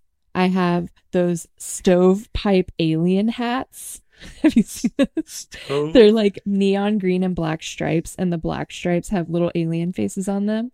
And what and what then- costume does that go for? It's just party bin, I was gonna s- silly, silly So, goose. I was going to say there's no there's never been a horror themed summer That's house. true. So do you want to dress up like vampires or Well, I was saying I was saying if, if they do end up doing a horror themed costume and you see two people in full um scream masks, that's Amy and I potentially. you know what I mean? But I would want a costume that reveals ourselves because I don't want to just be someone who's our face and body. Michael Myers coming in. You know why they can't do horror probably? Because it's a lot of copywritten characters. Well, Michael Myers is NBC Uni baby. Oh, so it has to be NBC Universal, and Universal monsters are fair play. Yes. So we can Wolfman, be Frankenstein. What? Invisible Man. I have an idea. Don't shoot it down. Can I be Frankenstein and you be Bride of Frankenstein? That'd be fun. Amanda would look great as Bride of Frankenstein. I just had a flash in my mind how pretty she would And look. I had a flash in my mind uh, as Carl as Dracula. I think Carl as Frankenstein. Okay, so wait, you're giving our costumes away to them. Can there be two of them? Yeah. Uh, I am so. I am so happy. I- oh, here, here's what I'll say. Okay, imagine we get the email and it says in two days we're having the final oh, blowout. shit. It's Kyle's to forty. like red eye. it's it's Kyle's forty first birthday, and they're doing horror theme. So bring your best horror theme costume. Okay. Hop on the red eye. You're gonna be tired as hell, but you get to go to Kyle's forty first birthday. Yeah. What are we dressed as on the plane? Carrie. Carrie? Okay. Are you at all worried that whatever blood product you use is going to get all over the seats? That's a good call. I think I'd be a little perturbed if I saw someone dressed like Carrie on a plane because that's not something In I would. Comfort Plus. Yeah. but if you're Carrie, who am I? Hmm. A pig. Oh, a the pig. pig that Oh. got killed for the blood. Oh, okay. So I'll be the pig and I'll have a. I have a pig nose and pig ears and a pig tail. So do you think if we show up as Carrie and the pig and I have blood stains all over me and my neck sort of um gutted open, we Yeah, would be a hit. You could crawl around on the floor and um, Chris would probably join you and it'd be fun. Should I make pig noises? Yes. So sort of like deliverance exactly. where, where Chris or someone could say squeal piggy and he would he could do a modified version where he just spanks you with a paddle. so you're in this scenario Chris is probably definitely the one that jumps on top of me and and makes me squeal like a pig. I think so. Okay. Um alternatively, um I don't know. I do like I think the Michael Myers uh utilitarian jumpsuit would get really hot. Yeah, I don't want to address that like that in the summer. And also, I just I do want the cameras to see our faces if it, it is Yeah. possible. But if uh if we can't be there, we could say that we were the invisible man and invisible woman. That will be fun next year when Summer House is launching and releasing, and we will say we're at the party. We were just the Invisible Man, or we were two. If there's two ghosts in the background with like you know a sheet over them, we would say we're Yeah. yeah. I could be slutty Freddy Krueger. Okay, and you could still have your face, and I could be slutty Jason, and but I would just put the mask up a little bit. Do you like that? Yeah. And that those costumes don't look as bad on the plane. Does Jason also wear a jumpsuit like Michael Myers? Yeah, Jason has sort of a mechanic jumpsuit Uh-huh. too, and so does Michael Myers. Yeah. Freddy Krueger's the only one that wears that striped, kind of fun, like Yeah. ratty And his gloves. sweater. Um, well, I mean, Freddy Krueger's canceled. Why? Because he always says he does a lot of sexually His weird stuff. original, he was canceled, and that's why he became a sleep monster. Oh, oh, right. Because he was. was a he- pedo. oh my god! And then so he still is basically trying to have sex with the students, right? In their dreams. He's always just like, "Shut up, bitch." So is he the original canceled monster? I think so. Because Jason wasn't canceled. What's his deal? Jason, okay, this I'm so glad you asked. I finally get to talk about Jason. Jason was a little boy that had like um Oh, right. mental a mental disability, and he was made fun of by the camp counselors at Camp Crystal Lake. Yeah. and they weren't watching; they were actually making out and having sex when he was swimming. Right. They were making love. That's And he was- rule number one. Keep your eye on the kids. so Jason drowned, and so in the first one, There's a it's twist, his right? mom. Yeah. Sorry for Jason spoilers or whatever it's called, Friday the Thirteenth. Jason's mom is getting revenge against these sexually um, amorous teenagers. Yeah. and then it becomes supernatural. Uh-huh. But that boy is back. Apparently, he grew in size and became a man underwater, and it came back. But regardless, I think those costumes are actually the best fit for us. Okay. Because let's leave Bride of Frankenstein. I think you should do, yeah, Jason, but make the the uh suit, the jumpsuit, shorts. Okay, it like kind of a little Short Like- shorts. yeah, I like that because we're we're thinking still a little sexy, right? Yeah. Oh, And it's hot out there in the Hamptons. Do you know they really do a good job though of not showing you what any other people at the party are like are doing? They do a really good job of like keeping those in the background. Yeah. Although there was that the guy that Gabby was talking to who apparently got really really drunk and biffed his head really oh, hard. Aren't you surprised that more people don't get hurt at those parties? I know they're all jumping They're in the pool. acting a fool. Chris was throwing people in the pool. I would say a, a little negligently. He was like sort of throwing them where their like head could hit. I was like, Chris, That's like terrifying. and and and in the kitchen when they were all slipping and sliding, I was like, God damn, you're Yeah, gonna they're get always hurt. up on the countertops. Yeah. Um, but yeah, I'm very much looking forward to that. Oh, can I Um, ask you one thing before we yeah. we the sun gets eclipsed and we go into uh, Vanderpump Rules? I can't believe we haven't started talking about Vanderpump. Yeah, yeah. That this is something to. I think we, maybe we take out that Al Pacino talk at the beginning and maybe our violent that was just us getting warmed up. But yeah, this is a this is a long one. Really quick, I want to discuss because it's only lightly discussed, but it came out the reunion again. What the hell did Craig Conover do at Amanda and Kyle's wedding? Oh Did my he- god, yeah. Was he? I mean, being drunk at a wedding is like being full after eating all you can eat buffet. Yeah. Everyone is drunk Yeah. off their asses. Especially their wedding. And apparently, him and Paige were doing somersaults. I'm sure Kyle got drunk, but Craig, I guess. I mean, there's there's a two sides to the story. Paige said he wasn't kicked out, Right. but Kyle and Amanda weren't saying he wasn't right. kicked out. So what the hell did he do? I felt um divided on this because I hate Craig, but I like Paige. So I was like, I didn't want her to have to deal with that. But at the same time, I'm like, Craig sucks. I heard that he had to use a toilet that was that was not a porta potty.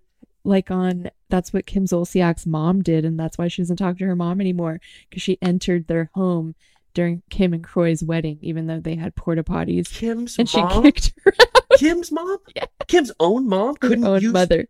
couldn't She use their had her escorted out of the wedding for entering Is their that home. on? Is that on? Yes. You I've gotta never watch Don't Be watched- Tardy.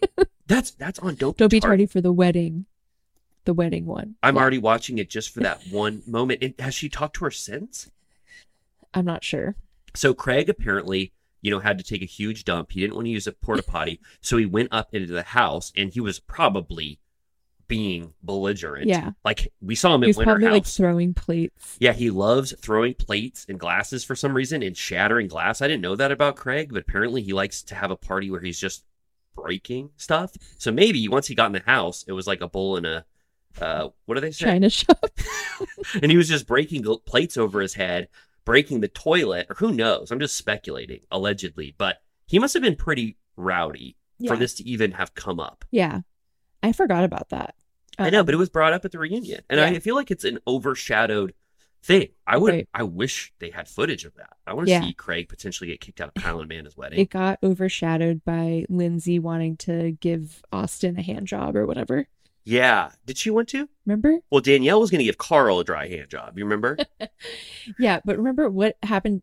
Um, Carl was like, "Uh, they just got McDonald's and then went to bed. It was fine." And Oh. Austin's like, "She was like, I want your dick," Oh yeah. and Lindsay he was, like, just "No, like, thank you." yeah. Lindsay was like, we just went to bed and nothing happened. He was like, yeah, she totally offered me uh, a hand job. And then he kind of just let that story die because he didn't want to deal with it.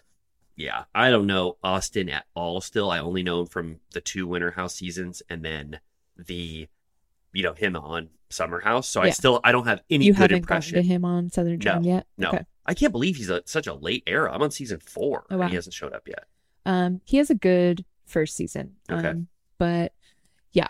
So I wonder if they'll talk about that more. But um, I So don't know. So what do you think in terms of this episode structure? Do we get do we cut the Al Pacino minute, cut the Jack White Hicksville room, and then this episode will start around forty five minutes? Or do you think are we are we not so precious and we just leave it all in?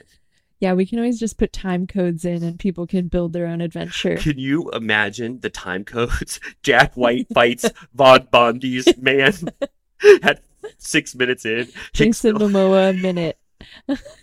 yeah, you're right. You're right. Timestamps uh, help everything. Do You think this is going to be a three-hour episode? Well, we haven't even started talking about Vanderpump Rules. We haven't even made a mention of Vanderpump Rules, so I don't know. But yeah, let's take a break. Let's let our ad, our beautiful Factor Meals ad, or whatever our sponsor is, play, Okay. and we'll take two pisses, independent of each other, and then we'll come back and we'll talk. What are we ready? Yeah, I'm We're ready. Yeah. Okay. All right. We love you all.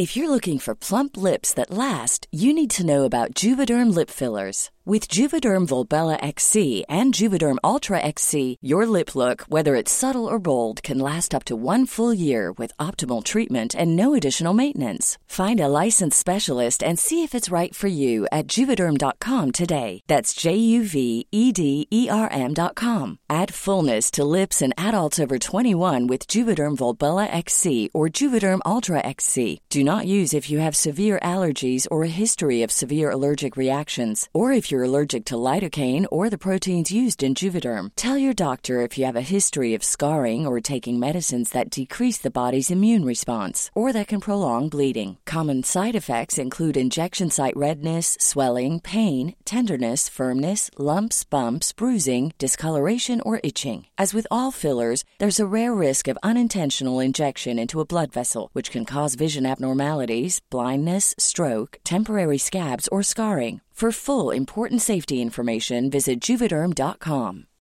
Botox Cosmetic, onabotulinumtoxinA, FDA approved for over 20 years. So, talk to your specialist to see if Botox Cosmetic is right for you. For full prescribing information, including boxed warning, visit BotoxCosmetic.com or call 877-351-0300. Remember to ask for Botox Cosmetic by name. To see for yourself and learn more, visit BotoxCosmetic.com. That's BotoxCosmetic.com. Amy, we are fully back uh, from the bathroom. How do you feel? Nice and empty. That's amazing. You know, we like to start our Vanderpump talk um, unburdened. That's right. So I just got an email, just so you know, before we start Vanderpump. I know people um, want us to talk longer about not Vanderpump stuff.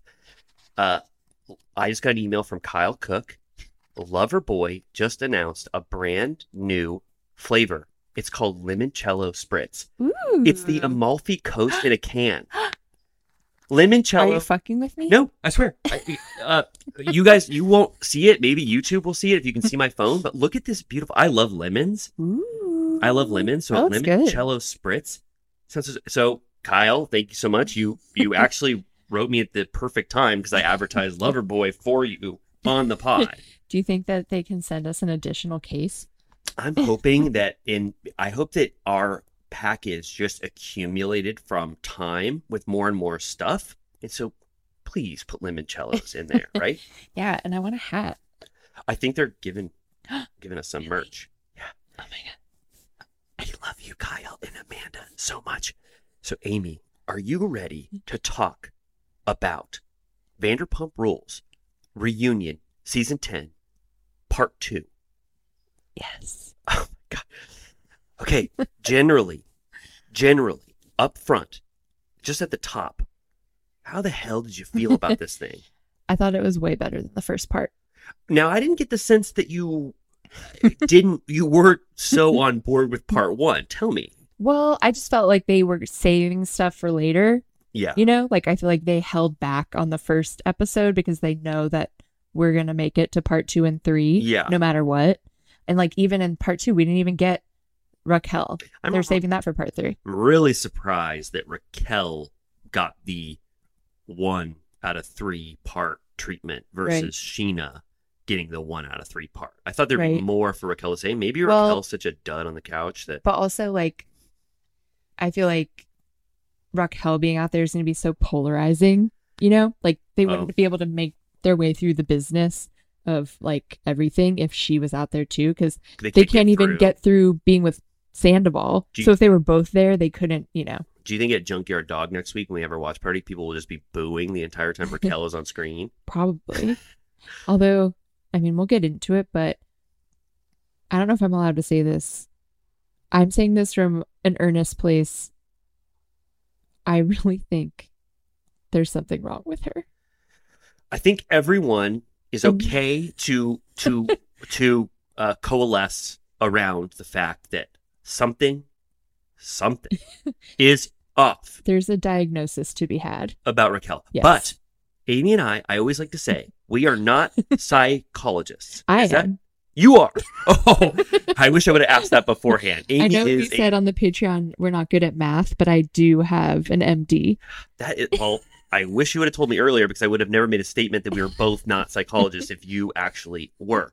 I will say I concur with your diagnosis that something ain't right about Raquel. What it is, I'll never know. Yeah. And I, I honestly disparage or I don't think highly of psychiatrists and psychologists that diagnose people on television Right. if they don't actually are not having one-on-ones with them. Yeah. But I think we can all agree when you watch Raquel have no absolute no reaction or emotion to what is happening when she's in that trailer, Right. you wonder Yeah. what she thought was actually happening Right. this entire time. My theory, I already said it to you, is that she's not actually watching the reunion in the trailer. They just had her look up at the roof. And that's why she is so unreactive to anything. But She's watching like Rainbow Brite. yeah, what is that? it's the cartoon from the 80s, like Oh. Strawberry Shortcake okay, no, I've never seen that. Smurfs. So you think is she sort of like just enjoying an episode of like that? But I feel like even to Rainbow Brite and Smurf, uh, she would have some reactions. That's true.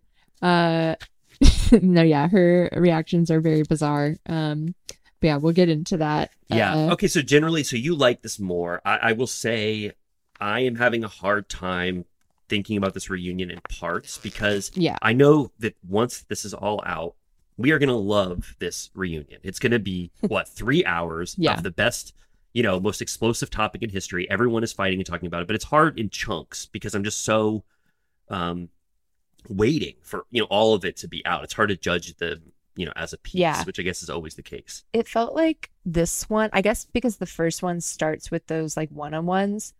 I felt like the first one felt a little more dated or something. Yeah, yeah, you're right. And the second one felt a little more relevant yeah. And like yeah and, and new yeah and, and new developments were happening Yeah. yeah i mean this one yeah this one felt good i mean Yeah. it was good i loved you know up front i loved the lunch 20 minute lunch break Yeah. i loved the producer stuff i love behind the curtain yeah. production stuff fourth wall breaking that was amazing i loved seeing them at lunch i loved seeing them change out of their clothes and just Yeah. talking shit on their break that was so fun that made it like That was great. Yeah. Um Okay, so uh, yeah, you want to dive deep right yeah, let's do it. okay Um the first uh you know, there's overlap on the between the first and second and the first overlap is we get to hear Sandoval say uh I fart Mozart yet again. They yeah, they said we got to start the episode with this. It is just so such an amazing thing to say. So they really highlighted um yeah, Sandoval's like sort sort of turn of phrase there. Yeah. Um, James goes to the bathroom like 400 times. Yeah, I kind of wish he didn't walk away so many times. Do you think that um, a specific Lisa Rinna quote would be applicable here? there is a chance I got so um much hatred towards me when I speculated on what outside of drinking some of the cast members do, so I won't even allege it here. But James was getting up and going to the bathroom a lot, possibly just to have a piss break. But Yeah. I mean, if he's a nervous peer, I can relate to that. You know yeah, what I but mean? he he got up too too much, and I do think getting up now is a uh, classic way to have an explosive moment in a reunion because they always show walkouts. Yeah. Even Kyle, uh, when when he did it last season, Yeah. it seemed very unwarranted. It's just Yeah. like you don't really need to get up out of your chair. Yeah. nothing is really causing you to like have to walk away. was Ramona the first. Yeah.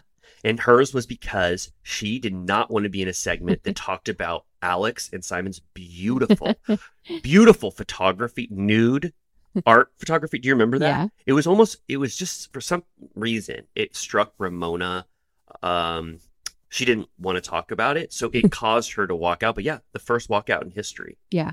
I got a Instagram uh, served me an Alex and Simon post. And I'm like, honestly, jokes on literally everyone else because they're going to be together till the day they die. Was it sponsored? Um, no, it was just them. They were on vacation. Um, and I'm like, they freaking love each other. They love each other so much. They are so horny for each other. They were taking beautiful artistic photography of each other naked. They never showed the Simon naked photos, but that were those were actually even better. Yeah. And they were pioneers of Brooklyn. That's true. They were in Brooklyn before Ramona even knew what Brooklyn was. And while you are in high school, I am in Brooklyn trying to like raise my family in this economy. The bet one of the best RHONY th- RHONY has a thousand iconic moments, but one of the best moments is when they all go to Alex and Simon's house for the first time. Jill, when It's Jill goes to it, it it's She's like like, just because it's old doesn't mean it's good looking. and there are like stairs missing and stuff, and like wallpaper is peeling. the kid's birthday party and Bethenny shows up and she's horrified. yeah, And she's like, the emperor wears no clothes. Anyways, but but but to just just do you concur with me that walkouts are a little overused? yeah, They're not really ever warranted. no. Okay, so James, like Andy said, get in your Stay in your fucking, fucking chair. chair. I hope he doesn't get up again. I think I don't think he will. Yeah. Um, so Lala and Sandoval are going back and forth still. Um, uh, he calls her a narcissist. She says, I've got an ego the size of this building, but I ain't a narcissist. And he goes, That has a lot to do with that. Like saying, like, having an ego is part of being a narcissist. And Yeah. she goes, No, it doesn't, you moron. And he's like, You're a moron. yeah, and he you have to remember he is so triggered by his by being called stupid. Dumb. Yeah. Yeah, so he does not like mm-hmm. to be called a moron, so he calls Lala a moron. I have to say, I do think Lala is slightly more intelligent than Sandoval. Yeah. Um, and then he pulls out the big guns. I thought this was a shocking uh thing for him to say, and also sort of no one heard it except us. she didn't respond. Lala didn't hear it. So so she did a TikTok, I think, or an Instagram. I didn't see it yet, which I should have, but it was like right before we started recording. But she said she didn't hear him say that, and so she responded in just Oh. now, like today. Was she furious? Could you imagine? I'm sure we don't even have to guess. She was probably so furious. But that was what a what a thing to say. How would he even know? Oh, oh, we didn't say what he said. He said, You pulled out your IUD the day you found out Stassi was pregnant. So, right. So there's a lot of shocking things in that. First of all, is she so like competitive with Stassi that she thought Stassi would get so much like shine from having a baby that she immediately changed her life? Did they, what was their deal? Did they have, they didn't have that much going on together, did they? Stassi and Lala. Yeah. I feel like they always had a reverence for each other. Like they were fine. I, I feel like Stassi was never like horrible to. Uh, they oh, it was Lala's entrance to the show was when Stassi was like Gone. on the outs. Yeah. And I don't really, I don't, I never can remember a dramatic moment between Stassi and Lala. Like, no, because I remember Stassi went to her like concert or whatever at Yeah. that bar and she was like you killed it like and then um Stassi like um she decorated or party planned that Yeah. so i think they were always like fine Yeah, I, I- have I cannot remember a moment but of they weren't will. like up each other's butts either No, it was very it was like a it was like a respect mutual respect, but we don't actually like hang out. I don't think they're ever close. right But what Sandoval is implying is that like behind the scenes, maybe we don't know this, but like Lala is like a Stassi stan right and and like really judges her self worth against Stassi's, which I would have never known. that's interesting i want to know more But also, how did he know? Did, is it just his theory that because Stassi got pregnant, Right. immediately Lala got i mean pregnant? iud is very specific But didn't they all get pregnant at the exact same time? yeah Like Scheana, well And- maybe she made it happen within weeks who? Uh, Lala. Lala. yeah, it was it was it was a very jarring accusation, and I don't know fully what he meant by it, except to imply that she uh, Lala has always been competitive or jealous of Stassi. yeah it was And- weird Yeah, and Um, yeah, I mean, I'm interested to hear what what Lala actually has to say because it was sort of crowded out. Right. Um, yeah, I watched it again today and I was like, wait, there's no response. Um, Yeah. And then they talk about Randall for a while. He doesn't allow Ocean to be on camera, Mhm. which I feel like is a classic divorce move. If the remaining parent is on a show, they're just like, nope, you don't get to do that. I know it happens all the time. Yeah. Um, and then she says that Rand's rep is Harvey Weinstein's rep, which is damning. Yeah. Did you happen to watch the Hmm. Randall scandal? I watched like half of it. Okay. Um, it wasn't particularly interesting. Yeah, for me as well. I, I think I was saying last week, I'm not really interested in Randall. I know he's awful. I always thought he was awful. Uh, Yeah, I, I just, I'm sorry. They were kind of grasping at straws for the drama. Like it was some of it was kind of just like mundane, like entertainment stuff Oh, where they're yeah, like like the he, yeah, like he had got a strike against him from the WGA. Yeah, I was like, like, okay, I needed to be included. I'm like, that happens probably a million times, and like that has happened forever. So yeah, it, it did seem like they were filling up this documentary with accusations or whatever. But regardless, I mean, yeah, I mean, Randall seems awful. I mean, Yeah. the stuff about taking advantage of Bruce Willis when he didn't even know who he was on set and what, where he was is So awful, sad. unforgivable. yeah, he sucks. Yeah. Um, she said that she met him hosting at SUR. He that Randall was a huge fan of the Now- show. And that was shocking to me. yeah, Like I always thought that he was like, but he thought Vanderpump Rules was beneath him. right. She short. She sort of.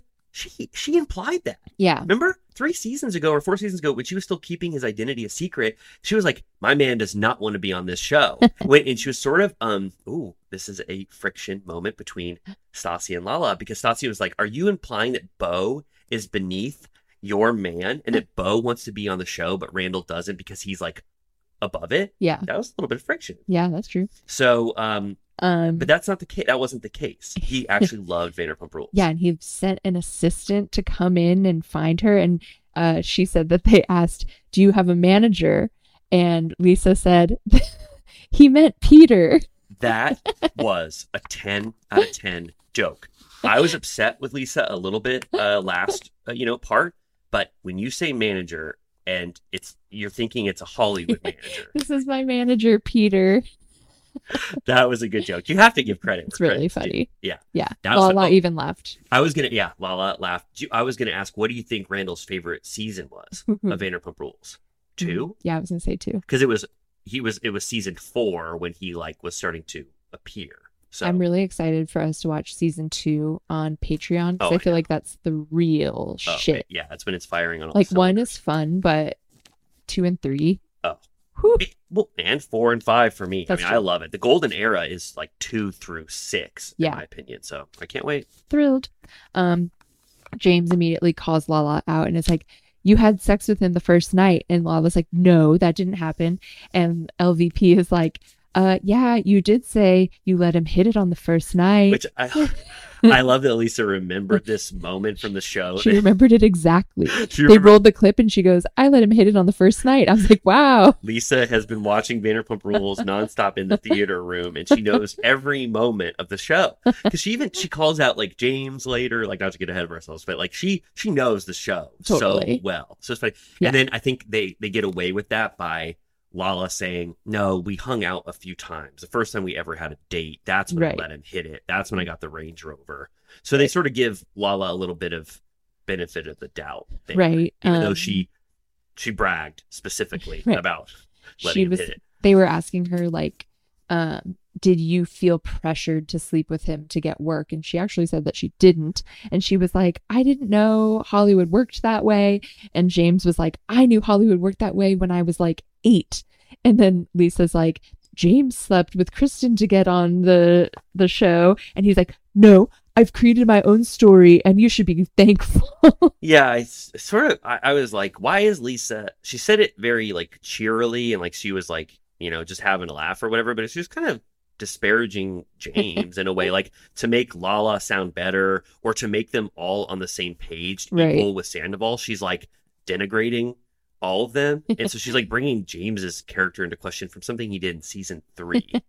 Yeah, but then he denied it, and then they rolled a clip yet again, and he was like, "I was gonna get on the show either way, living Either- with uh, Sandoval or by fucking his girlfriend." yeah, he was bragging about it. Yeah, and then James keeps doing this thing where he says, "I was 21 then. I was a little he boy." said it like thirty times. I'm- I'm like, okay, like, who cares? and he keeps calling himself like I was a little boy back then. Like I was such a little boy. I'm 30 now, and you're 40, and I'm 30, and then I was 21, and then I was 25. It's like, does age really have that much significance in your head? No, you he have keeps calling uh them like old man, old man, which he always used to do Jax, which Andy historically doesn't like because Andy's older than all of them. Yeah, and I hate to break it to James, but there is a day, His time unfortunately, when you will be considered older than you are now. and I don't think you'll like talking about age as much Right. anymore. Yeah, I know he's like no spring chicken anymore. But um, we didn't touch on this, but I listened to Kristen on Good was that pod- guys? Yeah, Good guys? Yeah. and she was saying that James Kennedy's time will come, that the truth always comes out. Yeah, I am so worried that in our like James Ferber number one guy uh thing, some revelation will come out that will make us like fully think James is like a monster. Right. But I'm like, if there is something, all of the cast members know about it, and Lala is still James's like ride or die, and most of them have a good, a decent relationship with James. What could come out that would make, you know, that Lala wouldn't be like, oh, I don't want to be your friend anymore. Right. Like, I don't think Kristen has this huge bombshell. Yeah, I mean we've like seen him act pretty badly, so I would be surprised if But there's we something. do, unfortunately, learn later that James has been smacking asses. ass. Yeah. right? Yeah. Yeah. We'll get to it. Yeah. That was, I mean, not to get ahead of ourselves, but I mean, that was sort of a, like, you know, Yeah, shocking thing to learn. and they but we'll talk about it, but honestly, Sandoval is right. Everyone is just reflecting or uh what's the word I'm looking for? Deflecting anything they do back onto him. Yeah. And it's like we actually had pretty bad revelations about James in this uh, episode, and they got no attention because he was just like, "Well, at least I didn't fuck my girlfriend's best friend." It's yeah. like, and, okay, well, Well- let's just stay on this for a minute. right. right. So yeah, we'll, we'll, we'll, we'll get to it. So I think it's like, is it a break time right now? Schwartz starts to do push-ups, Yeah. right? Which, you know, you know, admirable. Do push-ups on your break. Why not? I right? guess it was kind of weird. Wh- Why do you think? Maybe he was, well, maybe he started the day with Adderall and then later he took his lorazepam. But Right. maybe he was still fired up from his like day starting uppers. But yes. um, Sandoval, his outfit in the light of day looks so insane. Yeah. It. What a choice. Villain. What a strong choice. What kind of coat is that? He's wearing a pea coat, Yeah. a black pea coat, Mhm. and an all black All black, outfit. like Prada loafers or something. Did, Um, why? What? What was the rationale behind dressing like that?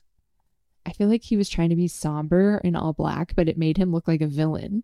like a cartoon villain. I don't. I can't even find the Sandoval that I used to love in that man.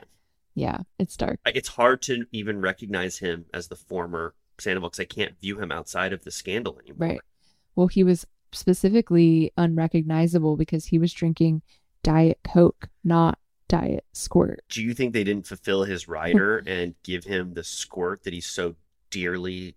I think so because all everyone else was drinking Diet Coke too at their lunch table. So I think they were just like, "It's Diet Coke for you guys." It was interesting though that he took a big sip of Diet Coke and said, "This is trash." Yeah.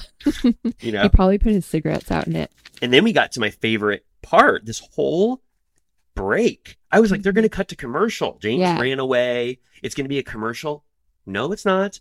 We're seeing push-ups. We're seeing Ariana change out of her outfit to eat lunch. We're seeing catering, or you know, the the the tables, like Yeah. very unglamorous set life, which I'm very used to. Yeah. I love seeing that. Yeah. The the facade of Hollywood sort of breaks down a little bit when you see Yeah. like Their container lunch. like lunch breaks Yeah. and stuff like that. So I thought that was so fun. And then and then I think, right, is this when Sandoval sort of makes his He goes into her trailer and he's like, "It's rough out there."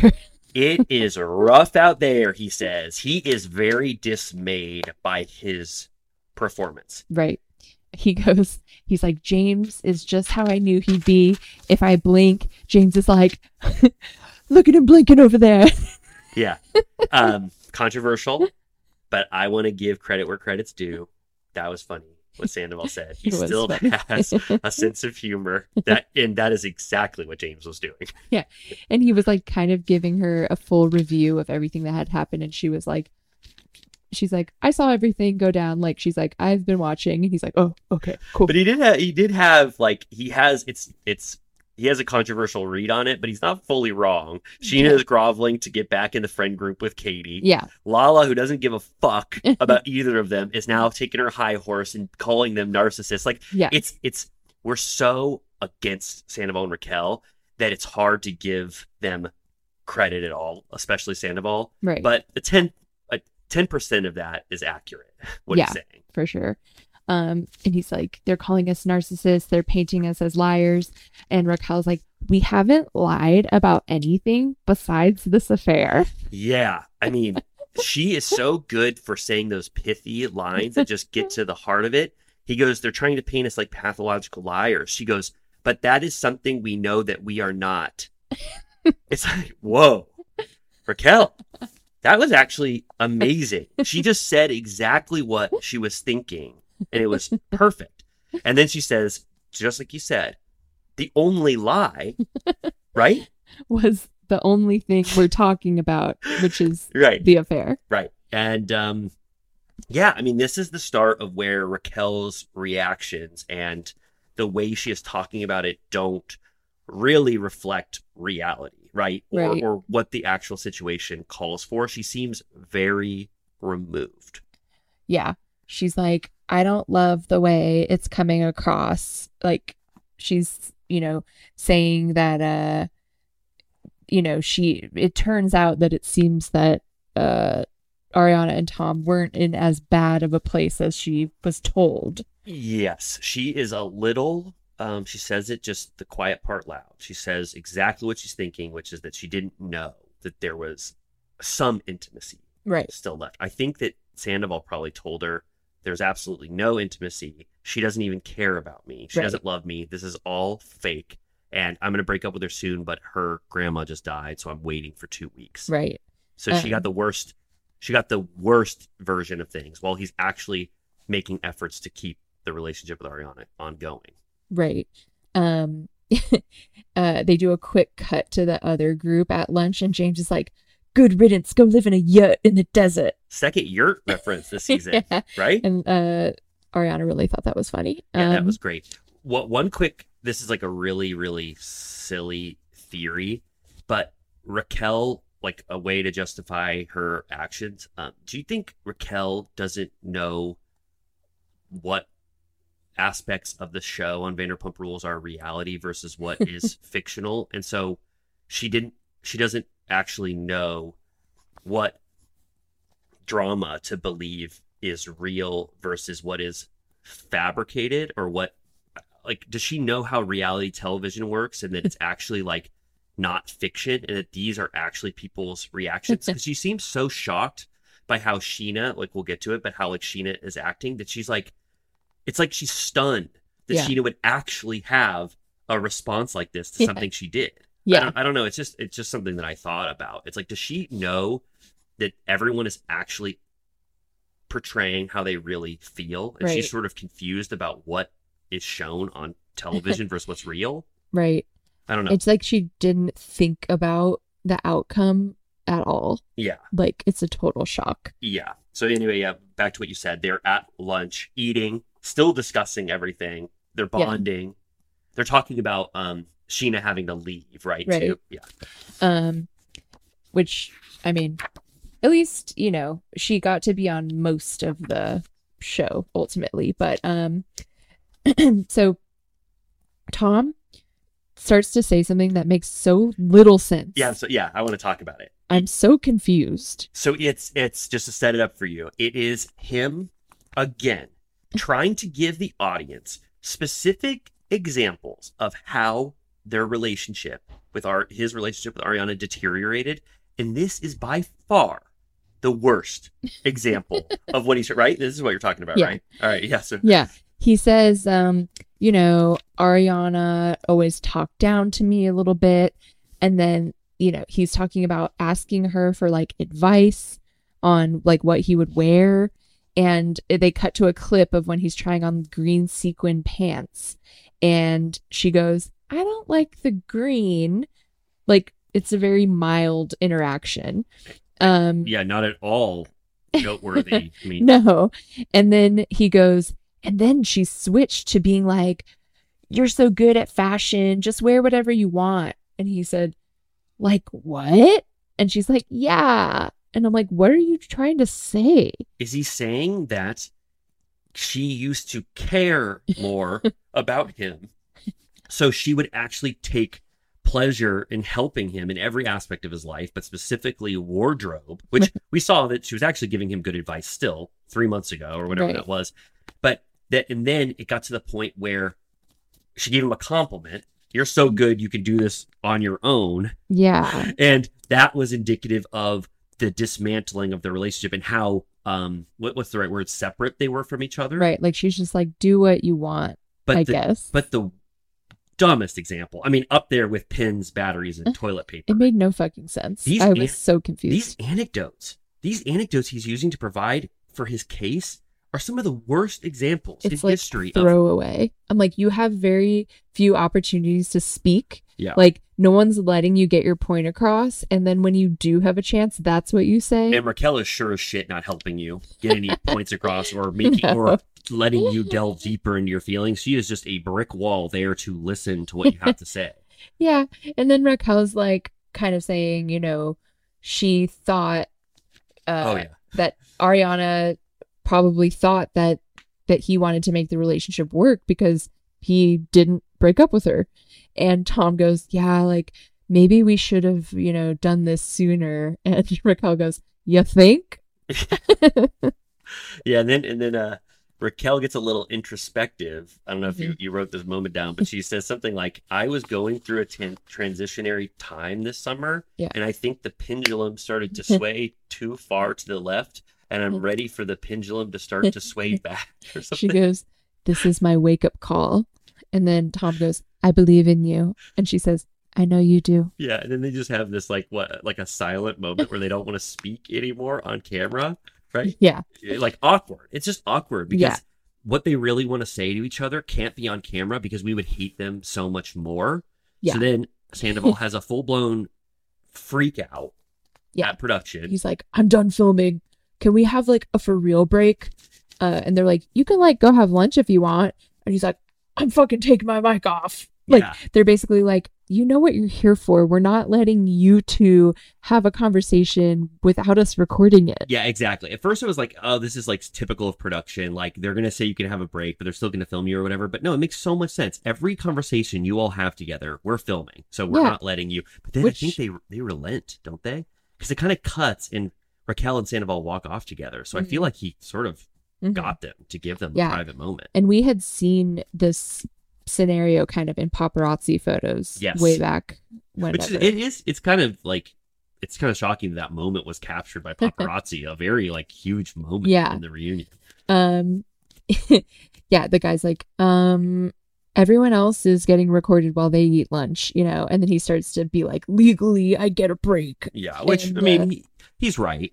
I mean, he is right. Like I think you you you well he could take a break by himself right. they were like that's fine Yeah, but I, I think when, once you start to say like legally we deserve a break because they are technically working anytime they're being filmed, he's right. Like you Yeah. have to have a he, he he gets granted a break, even though we don't want him to have a break. Legally, he is entitled to not be filmed while he has a moment. They don't Right. they don't have to film every moment of Raquel and Sandoval, so he wears the producer down Right. basically. uh, he threatens to take a fucking Lyft I know. He's a brand loyalist. yeah i thought that too He doesn't say Uber as a like Yeah. catch all. Lyft He's a Lyft guy. the mustache remember Yes, when Lyft first started out, they had big pink. You think that's what's going on? He loves mustaches. maybe they're bringing back the mustache You know, I was sort of sad when that era of big pink fluffy mustaches on cars ended. it's very silly yeah, very silly. But interesting to know that Tom takes Lyfts. We know Yeah. a lot of his brand loyalties now. that's Lyft, true Squirt. um he's like yeah he just kept yelling like i need a break from filming i don't want a, ca- a camera in my fucking goddamn face and then he says he's in a very delicate position right now and then the guy's like just take a beat and he's like this needs to take a beat Yeah. yep. And then yeah, and then they I I really think they do take a beat because it just cuts, and then I think we go to break. Yep. And then I think we come back and it's the the Ally era. She looked amazing Yeah, I, I didn't focus on what she wore for some reason. I never can. What was she hot wearing? pink Oh, yeah. it was a good color for her And everyone was happy to see Ally. I Yeah. love that. Yeah. Everyone was like, Ally's here. I think Yeah. Katie said, Ally's here. yeah she was like i love that you look great and then Yeah. Ally's like, how do I sit? Which is a valid question. I'd be very concerned about sitting at a reunion for because they film for like 10 hours. Me Like, too. if you're wearing like a mini dress or like uh, what Ariana's wearing, where your like midriff is showing, that's like so intense sitting correctly. Yeah. I would have no idea how to sit. Yeah. Um, they asked her if she had seen Vanderpump Rules. She said that during COVID, she went down a Bravo rabbit hole. I Um, I liked the honesty. Yeah. So many people have come on the show and said I had never seen one second of Vanderpump Rules in my life. I didn't know what the hell that show was. But Ally admits she went down a Bravo rabbit hole. Yeah. She didn't specifically say fan, Right. you know, which I think She wouldn't own it. yeah, she wouldn't say fan, which is fine. That's a bridge too far because once you get labeled a fan, everyone will call you that forever. Right. You were a VPR fan, now you're on the show. yeah. But I like that she admitted during COVID, she Yeah. watched all the Bravo shows. Um, yeah, and they were like, wasn't there anything that concerned you about what you saw of James? And they did a little montage. And honestly, the montage could have been so much worse. Yeah, they did the pre- they did the pregnant thing. Yeah, They did uh him calling Randall Emmett, uh, see you next Tuesday. Yeah. No, like yeah, there was it like could have been worse. yeah, like him lying about cheating with Kristen. Like that yeah, that was spitting on the door, yeah, they- um, yeah. saying Katie's shorts weren't flattering. Um, Yeah, there's a lot more in that highlight reel you could have included. They gave him sort of just being like verbally aggressive. yeah. Um, and she was like, um, but then I got to know him and he's lovely. which you know we agree that's probably the case we see the worst of james sometimes when he's like unhinged and, and rage filled um, but overall it seems like james is a you know a good fun person that Yeah. we all love they also showed um like Lisa said that Ally is a pleasure and uh you know got into how James always cries with Lisa cuz she's a matriarch to him and they showed a montage of every time or a lot of the times that he cried to Lisa and I forgot there was one when he was begging her to I think it was like give him his show back and he goes I won't do anything naughty again. Is that what she says? You need to pull yourself together right now. Yeah. i love that lisa was spot on. She was like you i think there's never been a scene where you haven't cried. And then james tries to um, lessen it a little bit. He's like yeah maybe 10 years ago uh, i did cry to you. And she goes not 10 years ago. Like she's like every season. And he goes yeah yeah maybe season one or season two it's like no we just saw 10 moments Yeah. you cried to lisa and Andy said I love it when you cry i thought that was so sweet Yeah, and this whole time, um, is like rolling his, his eyes, like dying Yeah. because he's like, I fucking hate him. Why, why? Um, Why did we talk last week about why Sandoval went in with like pure hatred towards James, the person that he uh fucked over, maybe not Second as best, yeah. second most Yeah. affected by this? Why is he like? He, he's basically like James is no good. He's just as awful as me. So if I'm getting shit, he Yeah. has to get shit too. But it's just it comes off so weird. Like where Yeah. did this hatred for James come from? it is weird. Yeah. Um, they roll the clip on uh James calling Raquel's mom a fat bitch. Oh, I wait. Are we are we at the part where he delves a little deeper, the pumped up edition Yeah. version? I think so. Are we there? Okay. Well, it goes. Oh, yeah. You're right. Okay. Yeah. So we learned this was on. This was a pumped up exclusive. Oh, it was. I don't. Yeah. I don't. Did Okay. you see? It, it wasn't a junkyard dog last night. You mean what Sandoval says? No. No. The no. Thanksgiving dinner gets even worse. So we thought that Right. at Thanksgiving dinner, once that uh, Raquel's dad starts carving the turkey, that James says, "You're you're miserable because you're married to." I, I'll just say it because it's James' words. You're married to a fat bitch. Yeah, beep. Thank you for bleeping that. And he points at Raquel's mom at the Thanksgiving dinner table. But then we learn that she's also been a little rude to James in the past. She's She- like, you have an uncut cock, do ya? She frequently, Raquel's mom frequently talks about James's penis size at Thanksgiving. So I thought this Thanksgiving was already sort of odd. It's getting even more different. Is Raquel raised in a house of horrors? Grandma, but it's like the Texas Chainsaw Massacre. I was just ever- gonna say that. You were Yes. where, where Leatherface is sitting Yes. down to dinner and the grandpa is just sitting there. I literally was just gonna say. I think it's the most iconic horror dinner in history. Well, speaking of, why don't we do Leatherface and that'd be good. Yeah. um, what the hell's going on at this Thanksgiving dinner? What the hell? And why does Raquel have no reaction? Even this doesn't get her to react. Even Yeah. hearing that James is calling out her mother for bringing up Janus, uh, James's penis size at Thanksgiving. They said that she was like, "Is he circumcised? Is he not? Uh, what does an uncircumcised cock look like?" He says she talk about my dick at dinner. I was like, I never thought I would hear dick at dinner. Utter I've got bloody grandma buttons sitting across the table. talk about a house of horrors. Andy's like, "All right, all right." They, it was too much for Andy, and they didn't include it. I, I, I almost positive that's the pumped up because they don't talk about like circumcision and penis size. That was a pumped up exclusive. So if you didn't watch Pumped Up, you don't have you have no clue what we're talking about. Lisa's face was so funny. She was like, Even Ariana was like, sort of like, okay, why are we bringing this up? "You know what? I have to make a comment." Ariana sometimes during this reunion because I think she's like so enraged and like Yes. you know, sort of just on another level. Some of her faces are giving Winona Ryder at was it the SAG Awards? because every time they're panning to her, when, when yeah, Winona was very She's like, expressive. do you? yeah, but I think it's just how like all of her reactions. She she was so uh, naturally offended by everything they were saying, and so like Yeah. riled up that I think every time they have to pan to her, she has a over the top Yeah. reaction, but it's probably not what it was in the moment. They Right. just have so many great skeptical reactions or rageful reactions to choose from. Yeah. But yeah, you're right. It is you don't know where the hell she's like what she's thinking when she's yeah. Um, I just like screamed uh when he brought up Grandma Buttons because I think having a Grandma Buttons is one of the most iconic. Uh, Yeah, it's such a sweet, amazing grandma. But why did she have to get subjected to this Thanksgiving from hell? Yeah. And James says it's multiple Thanksgivings.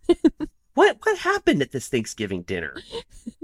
I need to know more. James doesn't do. Apparently, he hates podcasts and he will never be on a podcast. But if we ever get James, and we can just say we won't talk about anything uh too hot button, but can you just Hot hot grandma grandma button? button? but can you please tell us what these Thanksgiving dinners were like? Yeah. No holds barred, uncensored. Yeah. Because already the, pumped up. just the pumped up because just a little bit of these tidbits we're getting, it sounds unconventional. Yeah.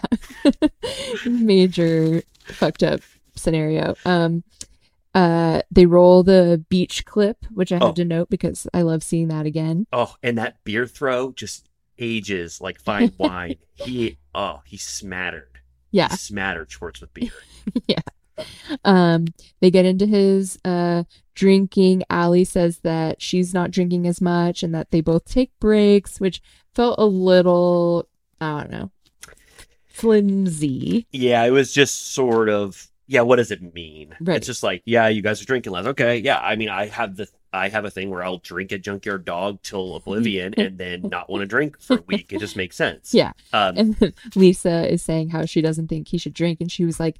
I'm saying that as someone who makes a living selling alcohol, so I don't usually tell people to not drink, but yeah, maybe yeah. I. I was so down on Lisa in part one, and pretty much everything she brought this part was like classic Lisa. It was like she Yeah. she was revving up her engine a little Yeah. bit. She she really brought it. And then I don't know if you noted, but Schwartz says uh, just a little aside. He's like, two cocktail James is great. yeah, and they are right. Well, well I, I, actually, this is so sensitive or whatever, but there is. We have seen that there is a limit to James's drinking Right. that gets him to spiral a little bit out of control. He I mean, becomes you think of that clip, the rooftop clip when he's drinking like what is it like? um um Fireball or- is um, it? No, I think you're right. Fireball, and he's face chugging and they're all it. like, James, no. yeah, and, and so I, I I agreed with Schwartz's assessment that two cocktail James Yeah. is great. I think we've seen that. Yeah.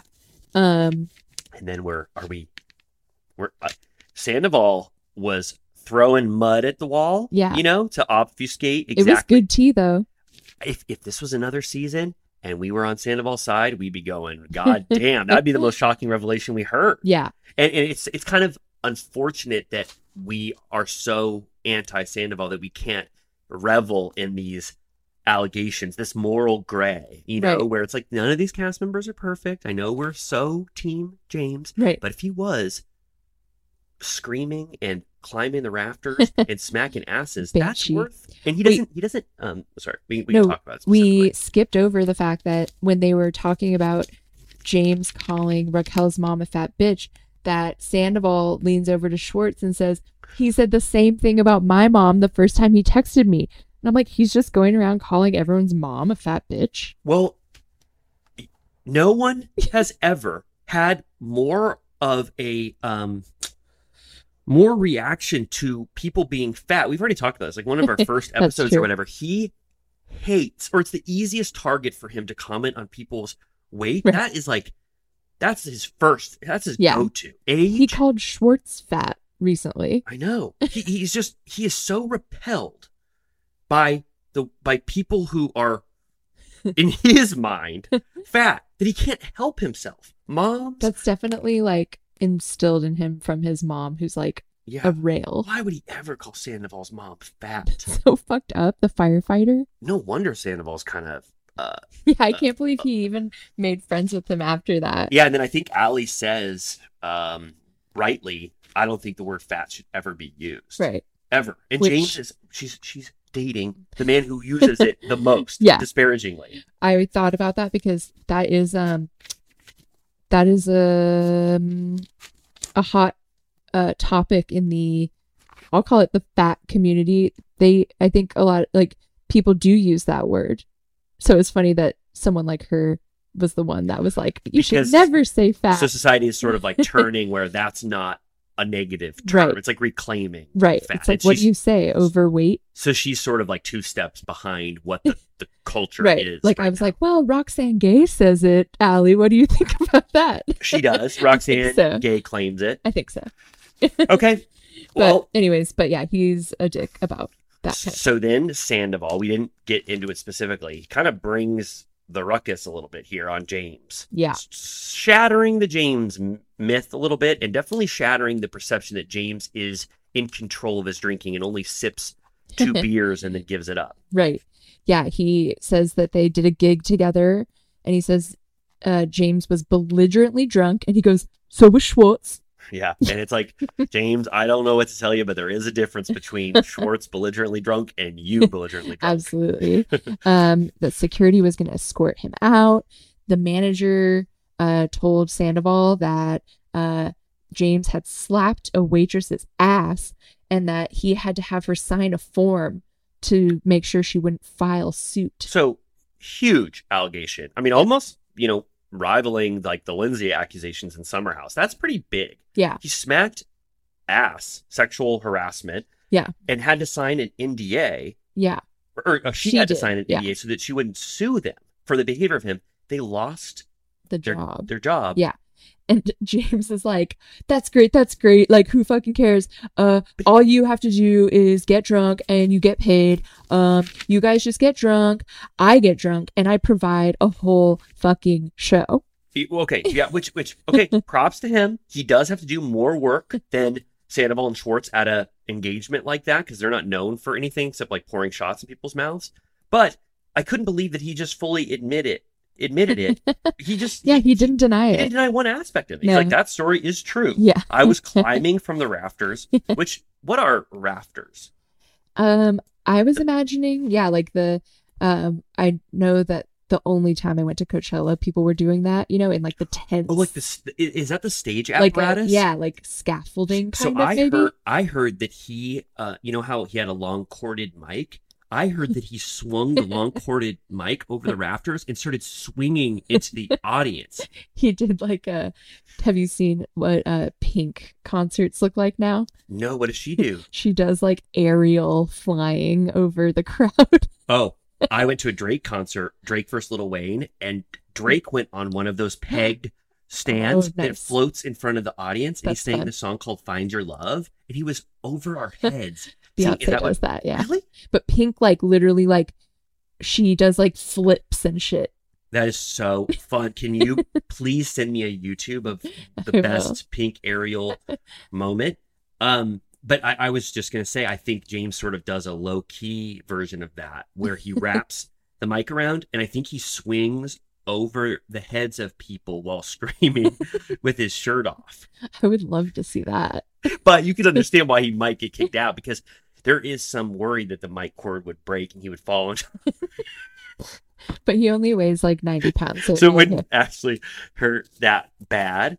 Um, so, Um, so what do we do with that new information? Does it make us reassess James? it does make me feel like um we have to keep our eye on him, you know? Yeah, and, and and yeah, I mean it's it's it's it's something that I was glad to hear. I wasn't mad at Sandoval for bringing it Yeah. to try to, um, you know, I don't know, cause James to look bad as well as him because I do want to know that kind of stuff, Right. Just as a viewer. Um yeah.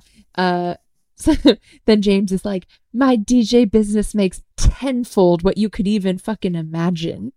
And then Lala tries to get in the mix and try and say that this information was somehow irrelevant because the Toms drink heavily Mhm. and uh Sandoval's like it's how we react with it is different. I don't smack girls in the ass on the ass. And Ariana goes, "You just fucked my friend."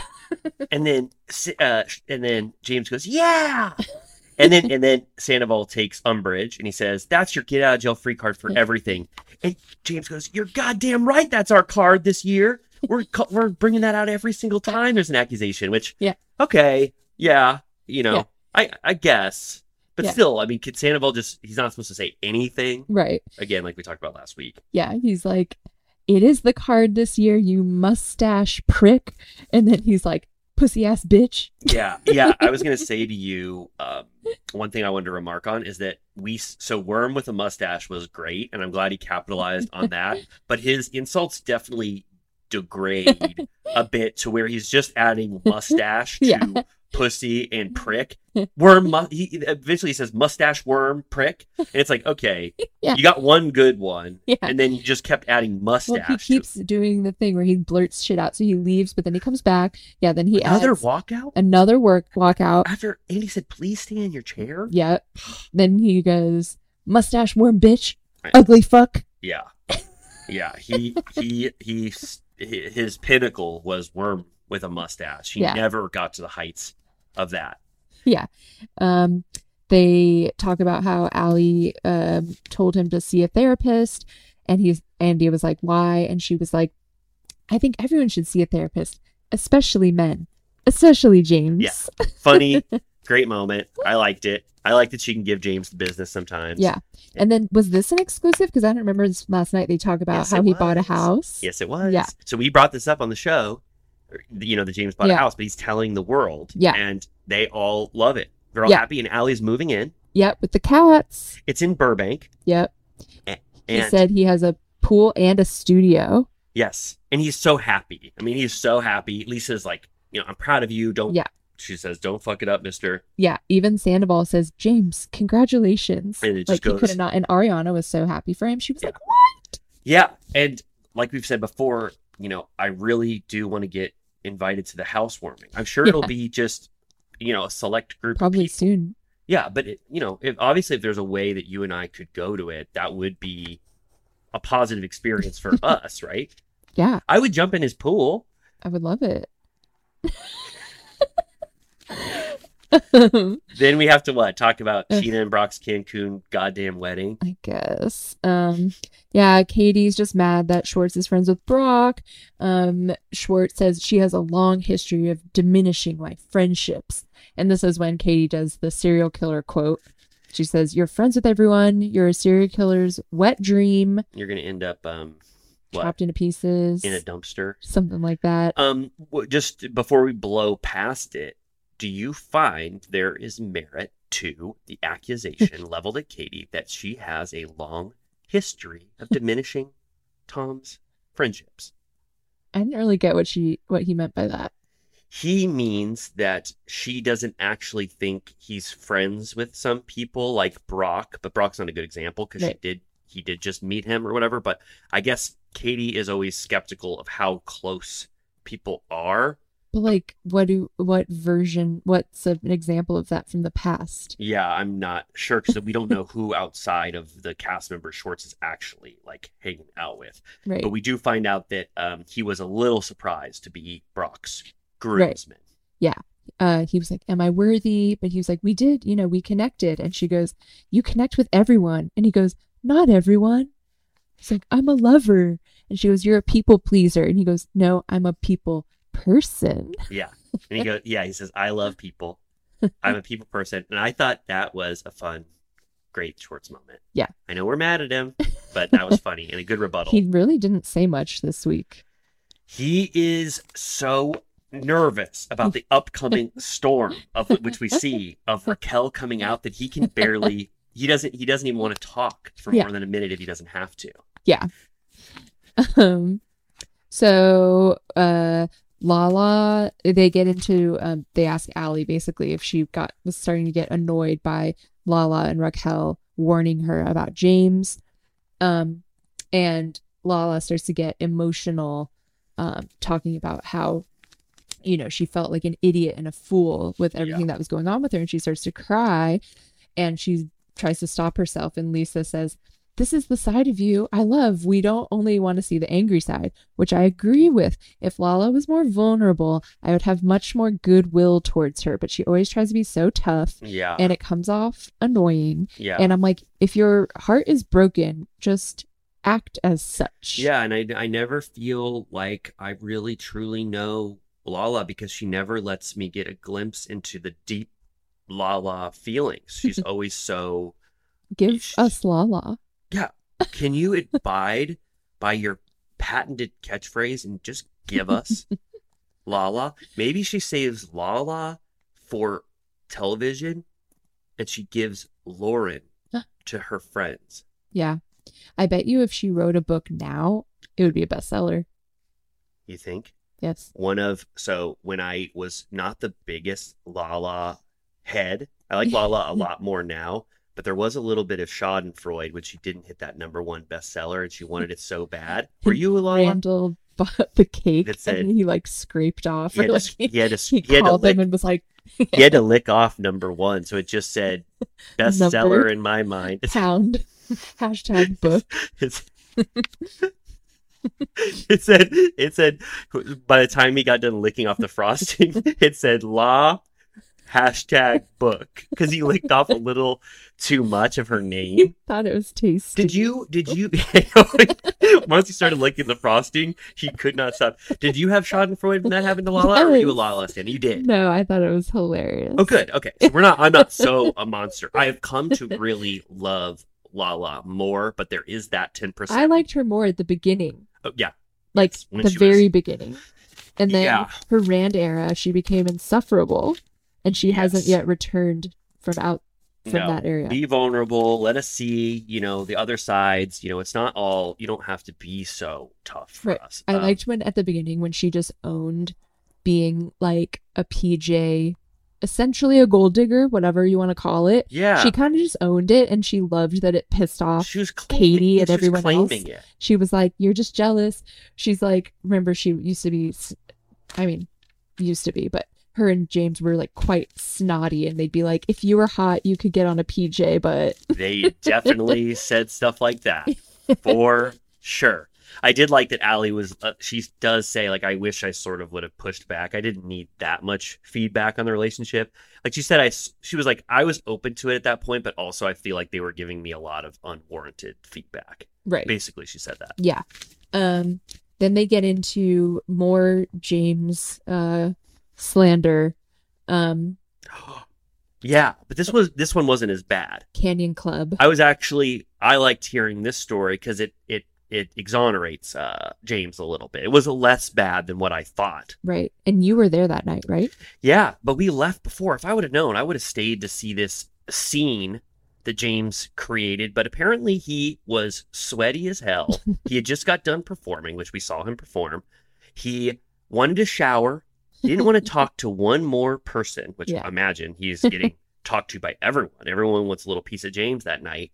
And he screamed, I want to go right fucking now. and the security, he, he screamed at Ally, and the security raced over and said, You can't scream at the Canyon Club, which I know the security, they are tyrants at the Canyon Club. I was personally witness to how awful they treat people. So I. Uh, I don't know exactly what James did, but if that was the case, then that security presence was he was like, I'm really tired. I want to go home. And they were like, You're out. go home, take a shower, and go. Absolutely not. And then there was some. They try to make it worse. Well, first of all, Ally says that's what happened. Nobody was there, so She don't was know. like, No one saw. So I don't know why this is a big deal. And then but it was filmed. Sandoval says that maybe he grabbed her wrist or something like that. And they don't really deny that. At least, Yeah, I, don't mean, uh, James is very grabby. right. I mean, he he is. But the second it gets into that territory, James changes the subject and goes, Were you fucking Raquel in the back? And uh, Ariana goes, Dedicating songs to me while you were fucking other people. So it immediately, yet again, he doesn't have Yeah, to deal yeah. with that. And Sandoval goes, "Yeah, I was kissing her in the back." he admits it. Um, then, oh, oh, okay. Well, we're we're out of this Canyon Club territory, right? We're on to restraining order. Restraining order. Guess who was there the day that Scheana got completely exonerated? Court date on the 29th. We were there. Was that the 29th of what May? No. Oh, no, I'm sorry, March. March. Sorry, I get May and March swapped sometimes. It I- Yeah, right? yeah. So for those who are just new Turtle Time listeners, little cutie turtles as of now, just so you know, Amy and I were in the courtroom right behind Brock and Scheana when the judge officially said, "By my decree, for all time, Scheana and Brock are officially exonerated." And she banged down the gavel, and you and I cheered. Yeah. It was, and then, yeah, it was just an amazing moment. We're not um there yet, but later on, Lala um starts crying about how she's so happy that Scheana Yes. won't have to deal with the court system Yes. because she's so traumatized by the court system. Yep. And Scheana starts crying. And I'm like, okay, first of all, I'll start this by saying I understand that Scheana was scared and overwhelmed by this entire procedure. Um, you know, she was, you know, on top of her heartbreak, didn't want to have to deal with that. But I was kind of laughing because having been at the court, it was essentially like a traffic ticket. It was like the least dramatic court yeah. you've ever seen. Yes. I mean, yeah, if that if if our firsthand account is any um has any merit, I would say that wasn't too, you know, yeah, like um bureaucratic of a process or like I'm like, that's it's kind of an example of like Lala kind of seemingly is uh in her mind, uh she's so triggered by everything that she's gone through, like rightfully so, that everything that is anywhere near that experience Yeah. is just as bad. Yeah. And I'm like, doing a custody battle with like Harvey Weinstein's like representation, uh, where they like threaten to take your kids away is probably a little different than just like making a mandatory appearance to be like yay or nay or Yeah. whatever. Yeah, it's true. That's yeah, it's true. Yeah. But- Um, but then uh it this is now they are talking. Slapgate, punchgate. Andy says, Scheana, did you punch her?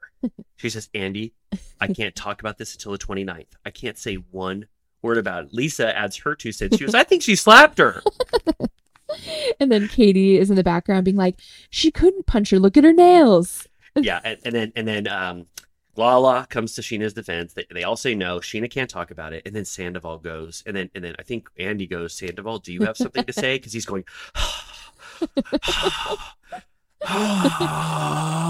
and Andy goes, "Yes, Sandoval. Do you have an alternate theory on this?" And he goes, "Oh, oh, I'm in a hard place here because Scheana is my friend." And Ariana goes, "Say it. Scheana's not your friend. She'll never be your friend again. So you can just right." Or Yeah. she goes, "But careful what you say." Yeah, he goes, I don't want to upset my relationship with Scheana. And Arya goes, You don't have one, you idiot. And he goes, "Ah."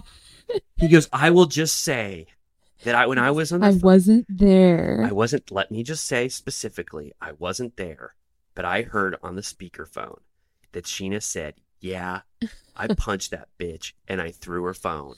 And he goes, I will take a polygraph to that Yeah. effect. And Ariana goes, That didn't happen. Yeah. Scheana says, What? I think Scheana, Scheana says, says, "Keep your fucking mouth shut," Keep which was trap- giving like uh New Jersey was giving Sopranos like, "You fucking rat, keep your Yeah. fucking mouth Keep shut, fucking- motherfucker." Yeah, when it comes to legal issues, keep your fucking mouth shut, Sandoval. But he doesn't.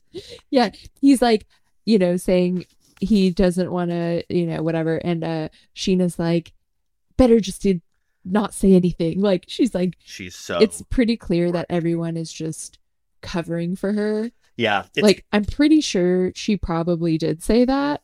Yeah.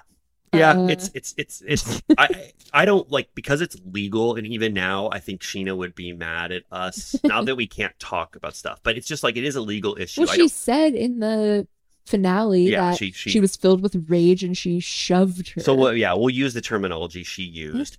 But something happened uh, you know yeah whatever I, I don't know we, we've talked about this enough And- They- but i'm wondering why you'll know much better than me and i don't know why i'm so confused but why did she steal raquel's phone and throw it and break it It so she couldn't talk to sandoval and like get their story straight for a second Well, it sounds like I think the timeline is this, if I understand correctly.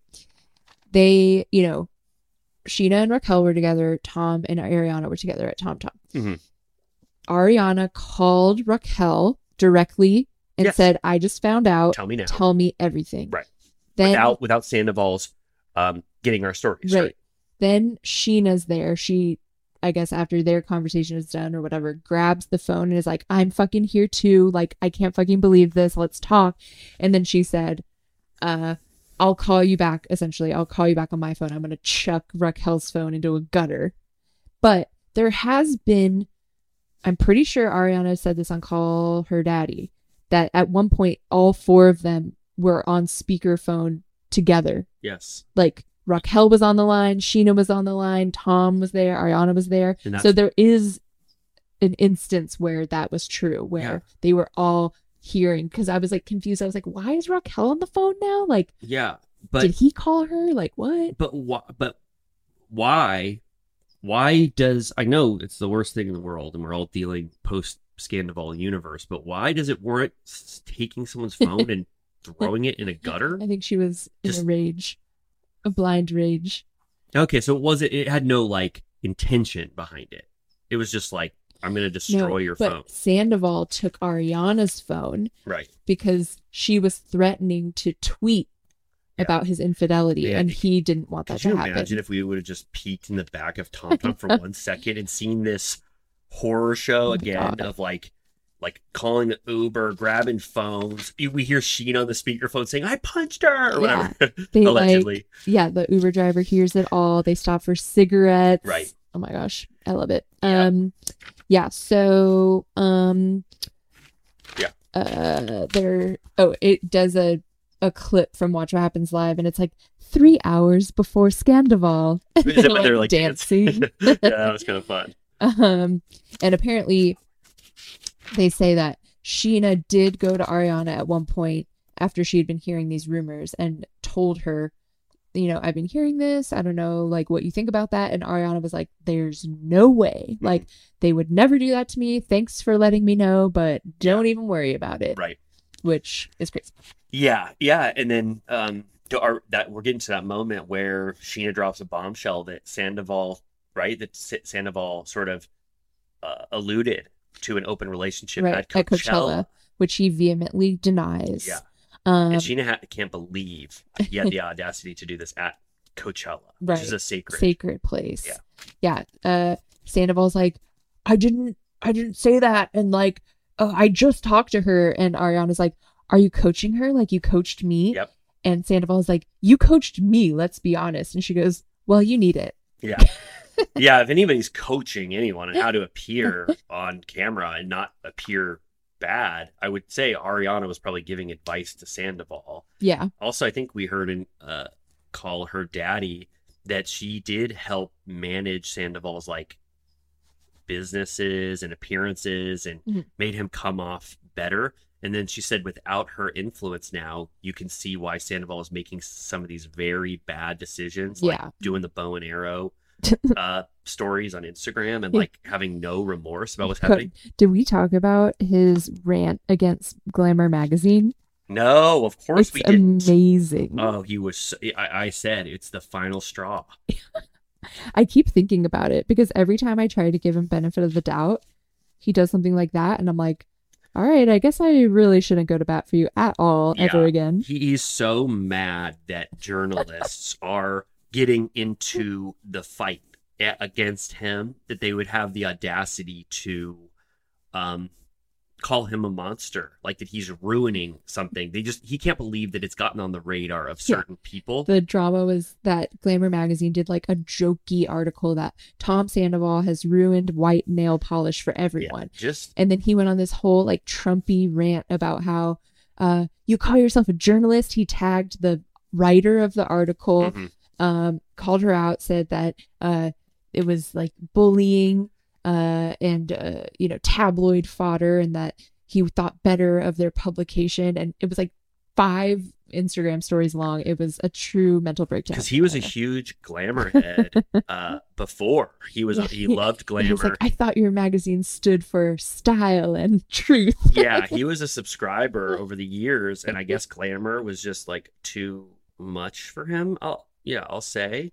Um, did you see his post? Um, just a quick tangent, but did you see his post where he showed uh, screenshots of the TMZ article that was saying how robust his audiences were?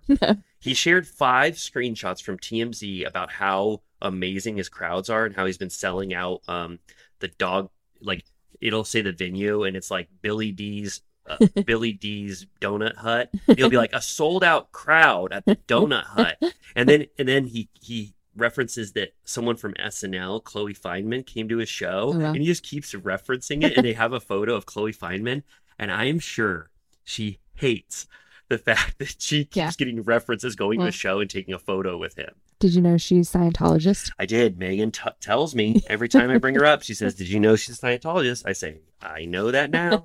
I Um, just watched her Architectural Digest tour. does she talk about it in that? No. Hmm?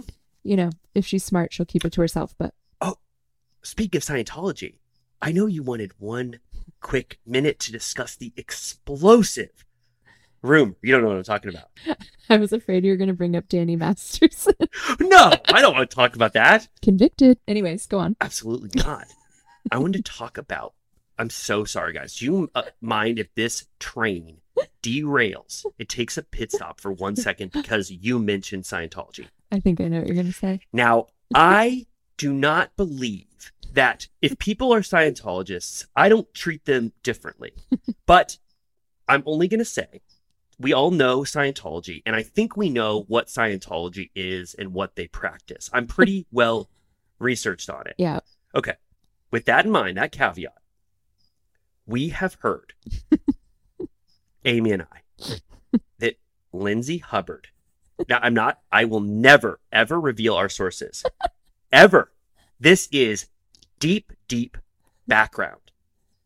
Lindsay Hubbard is apparently from Clearwater, Florida. And she is allegedly L. Ron Hubbard's secret child. Is it a daughter or granddaughter? You you read the same are you just you're trying to not uh you're trying to not out our sources which i appreciate but you you are more uh tied to this rumor than i am. So you tell me what the rumor said. This is a rumor. This is a legend. Yeah, I think maybe um it's that L. Ron Hubbard lives among us. That was a rumor? And he has a daughter that's only in her 30s because he's been alive this whole time. Wait, no, And he, he i oh uh, she knows where Shelly Miscavige is. okay, well, L. Ron Hubbard died in 1985, so I don't think That's what so. you think. Oh, okay, okay. So I'm sorry. So I didn't know that. Okay. Well, how about I, I'm I am worried about litigious the litigious Scientology community. I have heard that they are. We are in their neighborhood. So let's just put a pin in But that. do you agree that Carl looks like someone that has been under the guise of a uh, stress test or something like that? I will be honest. Allegedly, it does look like he's been subject to a couple audits in a row. I think so. He has that sad um, John Travolta look in his eye, if Yeah. you know what I mean. Yeah, and once you audit, once you audit with Scientology, allegedly they can use all of that information about you and release it to anyone. And it's not a maybe we should not talk about Scientology, right? I'm just saying Carl is giving hostage. okay. Well, we might cut this out. Uh, I'm sorry to derail the train station. I just know that, that was a rumor that Amy and I wanted to bring up at one point, but maybe we'll cut it out. Let it fly, internet. Um, okay, so we get into this portion where Sandoval is they're talking about Oh, like what this. Ariana would or, or would not allow, according to him, on Yep. camera. Yep.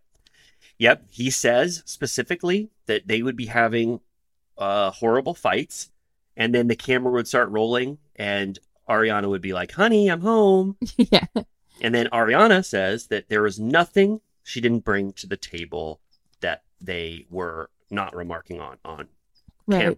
Which I mean, I agree. She has a strong case in the sense that she really was very honest and vulnerable about her personal mental health issues. Yes. Um, you know, about like her former relationships and her body image and all of those kinds of things. But to me, that does not mean that she was specifically uh particularly Yeah. open about the state of their relationship. Yeah. And if you'll permit me to be a stinker for one second, we know specifically and objectively that Ariana tried to shut down a conversation about the Labor Day party where Sandoval looks bad and the Right. relationship kind of looks bad for a second that he didn't visit her after her or go, go to her immediately when her grandma died. We know she shut down that conversation and we know that Sandoval specifically told a producer, I wish we could get more into the things that are going on. That's Right. not bullshit. We Right. saw it. Yeah. Lala Yeah. confirmed it. Right. Um, but of course, you know, she'll now she just says that she didn't want him to look bad. Yeah, So- and then there's no, and regardless if that's the case, there's Right. still no excuse. Just because you weren't showing th- an awful fight or something, there's no excuse. I'm just saying we can't just say everything Sandoval says is complete bullshit because we hate him now. Right. For sure. That we wouldn't be doing our due diligence as investigators. Journalists, yeah. Yeah. Um they you know, this is he gets on the thing about how she, he thinks she called him dumb and that he said that she said your brain don't work so good. I was like, nothing has ever sounded more out of character from someone that I think I've known after watching for 10 years than Ariana doing a dumb, dumb voice and saying, Your brain, what did it say? Your brain, don't, work, so good. And she was like, That was your joke. Are you kidding me? And he goes, I know it was my joke, but you're still calling me dumb. and she goes, I never, ever called you dumb until now. Yeah. You're dumb.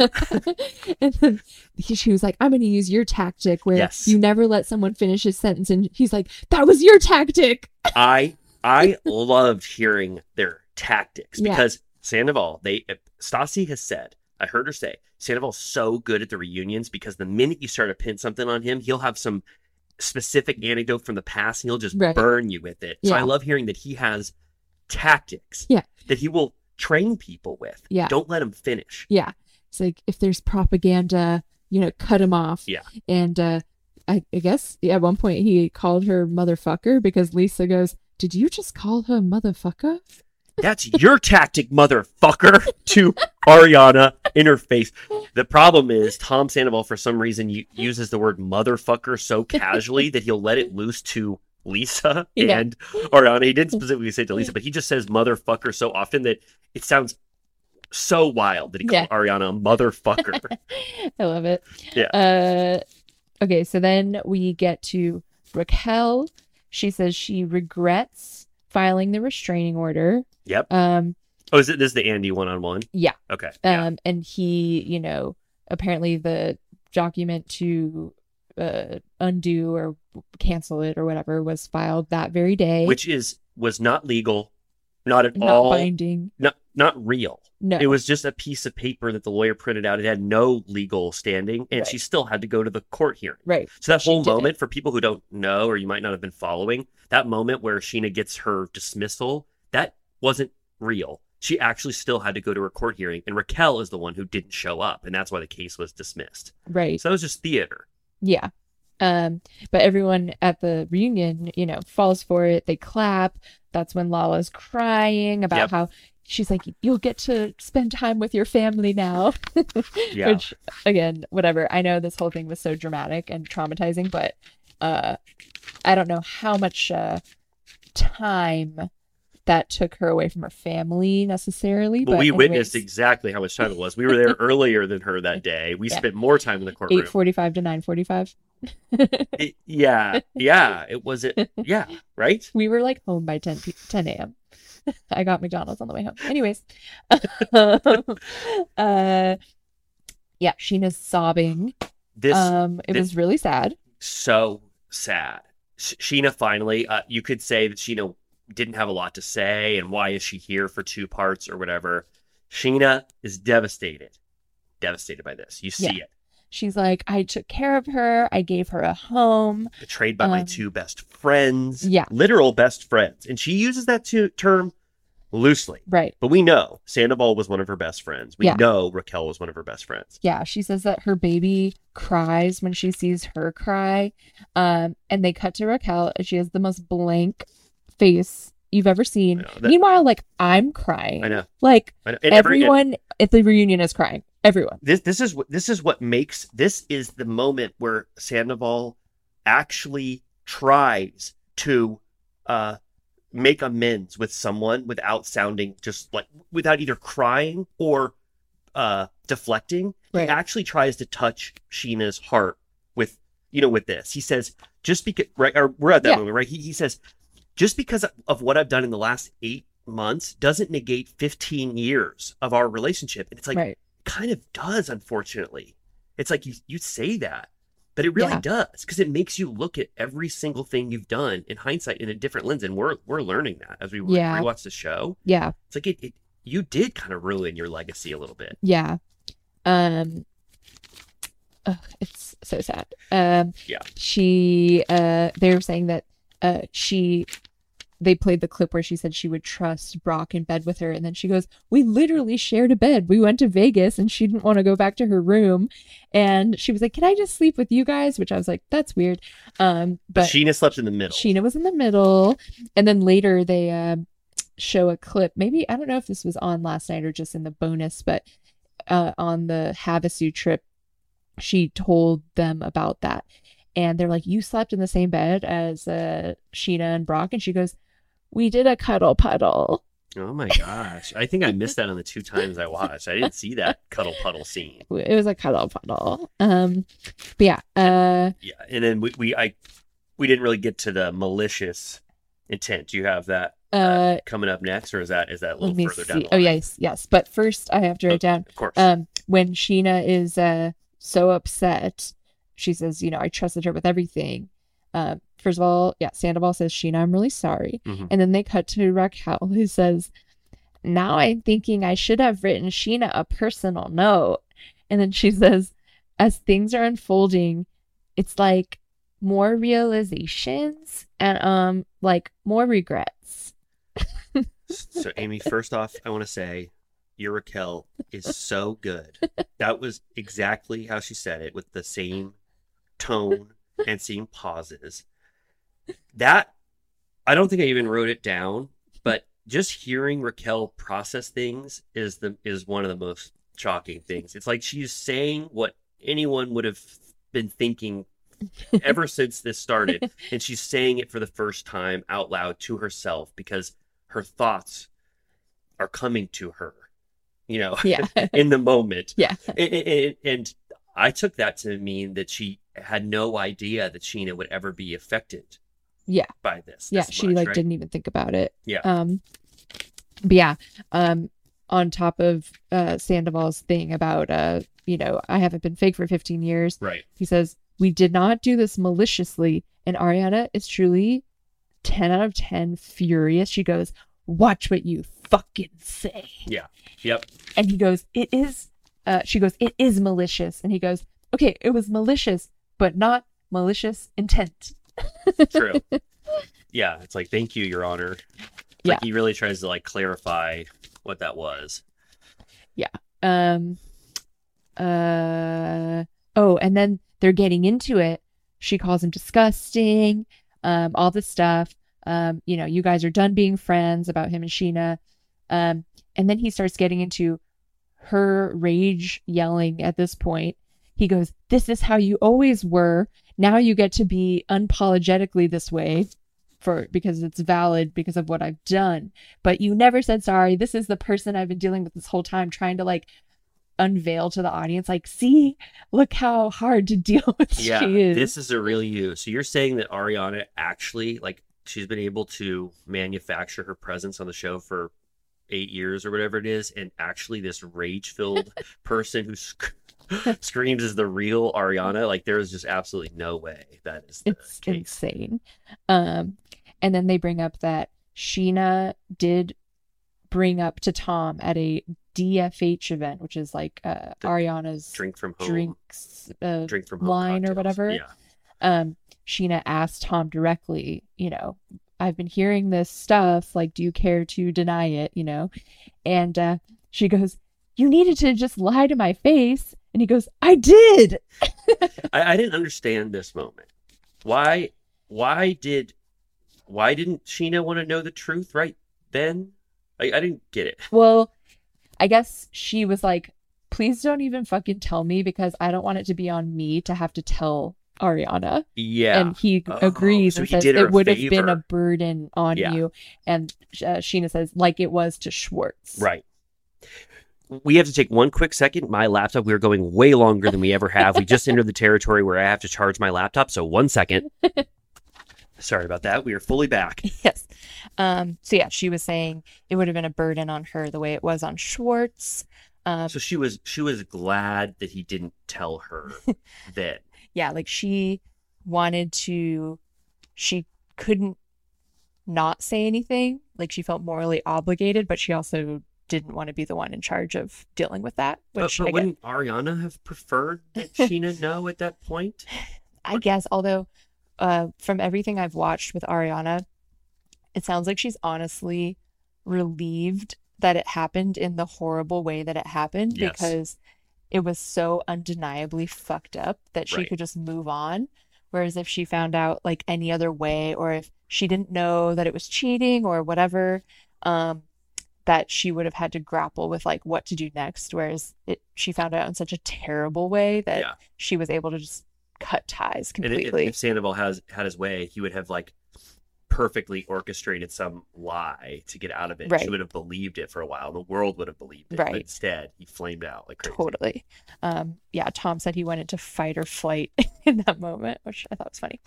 Um, oh, and then a silver lining or a gold lining, I should say, this wonderful moment. Um, So Yeah. Andy says, "Get the hell out of here, Scheana. We got to get Raquel in here." And Scheana goes, "Not so fast, Andy." just one more thing. And Sandoval's like, oh, I gotta go. And she's like, you can leave. I don't need you here for this. And they show a clip from a reunion in 2013. And uh, Andy's talking about how she's releasing single year after year. And he says, at this rate, you're going to have an album by 2023. Which, if you know anything, that's the year now. That's right. You're right. so it makes that moment all the more impactful. 10 years later. Um, and she breaks out a gold record, like an LP of Good as Gold. Um, like the like the vinyl they send out to the moon. The gold record, you know what I'm talking about? Yeah. They send a vinyl record for aliens to I get. have it. Are you kidding? I'll break it out after I got it for Jimmy for Christmas. Does Jimmy love it? We haven't played it yet. I know what we're doing at the end of this podcast. I'm staying over and listening to the moon record. So I can't believe, of all things, I thought that reference would be so obscure. We'd be talking you- about it. You have, I have it. and it's songs for those that, do- that don't know. Um, scientists, NASA, NASA, scientists have thrown a disc of a record up into space, and they want aliens to listen to it. It's going to have the best songs of all time. They've got Jack White on it. Good as gold. Do you think Bravo should do their own uh, Yes. lunar That would be a great stunt, honestly. for who? For Bravo. For Bravo. Hey, that's copywritten Bravo, but we are definitely in talks to do it. So it starts out um, an alien. Imagine an alien. This gets to a Saturn moon, and they put on their record player, and it starts with "Don't be tardy for the party," right? Because chronologically, that's one of the first. What about on display? Yeah, and then it goes "Er," record system. They go, I don't know if I like this one. Then it's on display, and then track three is good as gold. That Chic C'est La Vie. Chic C'est La Vie is probably like the penultimate track. it's so good. Okay, but any, yeah. Um, So, but, but, But yeah, it's a not- very sweet moment. Everyone thinks it's so cool. yes. Um, everyone's so happy. Andy loves it. and it ties into the legacy of Vanderpump Rules. It makes this reunion special, have a Right. bright spot where it connects to the larger Vanderpump Rules universe. Yes, and they start playing the scene out with Good as Gold, and then it shows Sandoval smoking in all black in the parking lot, and he just goes under his breath, "Ugh, blowing it." He goes, "I am blowing this." he's like, it's like the most pathetic. he's cut. like, no one has ever blown it like me. Like, he, I- don't know what the and hell. everyone else is like, "Good as It's cool. They're all having fun. Andy put it on the record player. They're all dancing, Andy um, loved it. I hope that's gonna get. I hope it gets a prominent place in the clubhouse. and it was real gold. I want one. I would buy. I said last night. I think I would pay upwards of one hundred dollars For for, Good the as good Gold? as gold gold record. I mean, I think we can get it for a hundred. And then, you know, next time we see Scheana, she signs it. She would be stoked to sign the Good as Gold Oh my god, yeah. record. Um, one thing to bring it back to Jack White, apparently, um, at his Third Man Records in Nashville, they have one of those machines where you can record a record, Right. Let's do it. but we have to sing "Good as Gold" in its entirety. So we do a cover yeah, and we make it burn it on a record. yeah, but we could countrify it. Good as gold. And then we release it. Amy and Riley's cover of Good as Gold. Yeah. I was also going to say, I just, I missed one of the songs that was on that gold record they sent to space. Rock Me Amadeus by Falco. Do you know- Amadeus, Amadeus, Amadeus. Which, speaking of, I part Mozart. But do you like that Falco song? It reminds me of um it was on one of those like commercials with like the 80s greatest hits, you know? Yeah. But I'm wondering, like, if aliens listen to that, are they really going to get, besides learning who Mozart is, are they going to get any peek into humanity? There we should also include a DVD of the movie Amadeus, which So- won F. Murray Abraham an Oscar. Now, that's a little harder because what format is that going to be on? Records, you know, that's ubiquitous, but is this going to be on a DVD, digital? Maybe we could put um one of those things that like the PR people send out now where it's like you open it and it just like plays. Oh, like a oh, okay. Like a oh, I was thinking, I was thinking one of those press boxes where it's Yeah. like a bunch of. That's what you're talking about. Yeah. Okay, cool. Okay. Um, oh, so then they start preparing for Raquel to come out, and Andy says to Schwartz, who's next to Sandoval, they Andy goes, Oh, yeah. Schwartz, you know you're moving seats, right? Because they were going to put Raquel between them, and Ariana goes, No, he's not, Which I feel like that is like unprecedented. and they're just like, Okay, yeah, production is just like, all right, whatever. Yeah.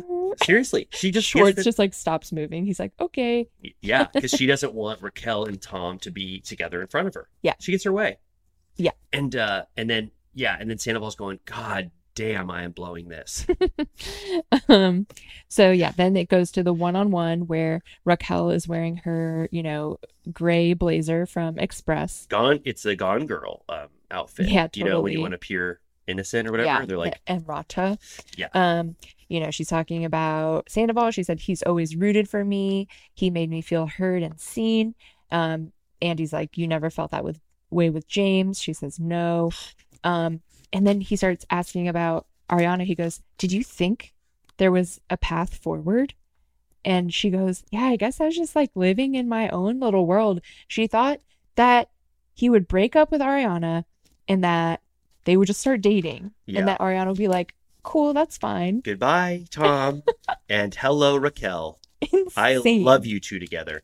Andy's interview with Raquel is a masterpiece. the way he asks his questions with no arch to his eyebrow, with no um what's the right word?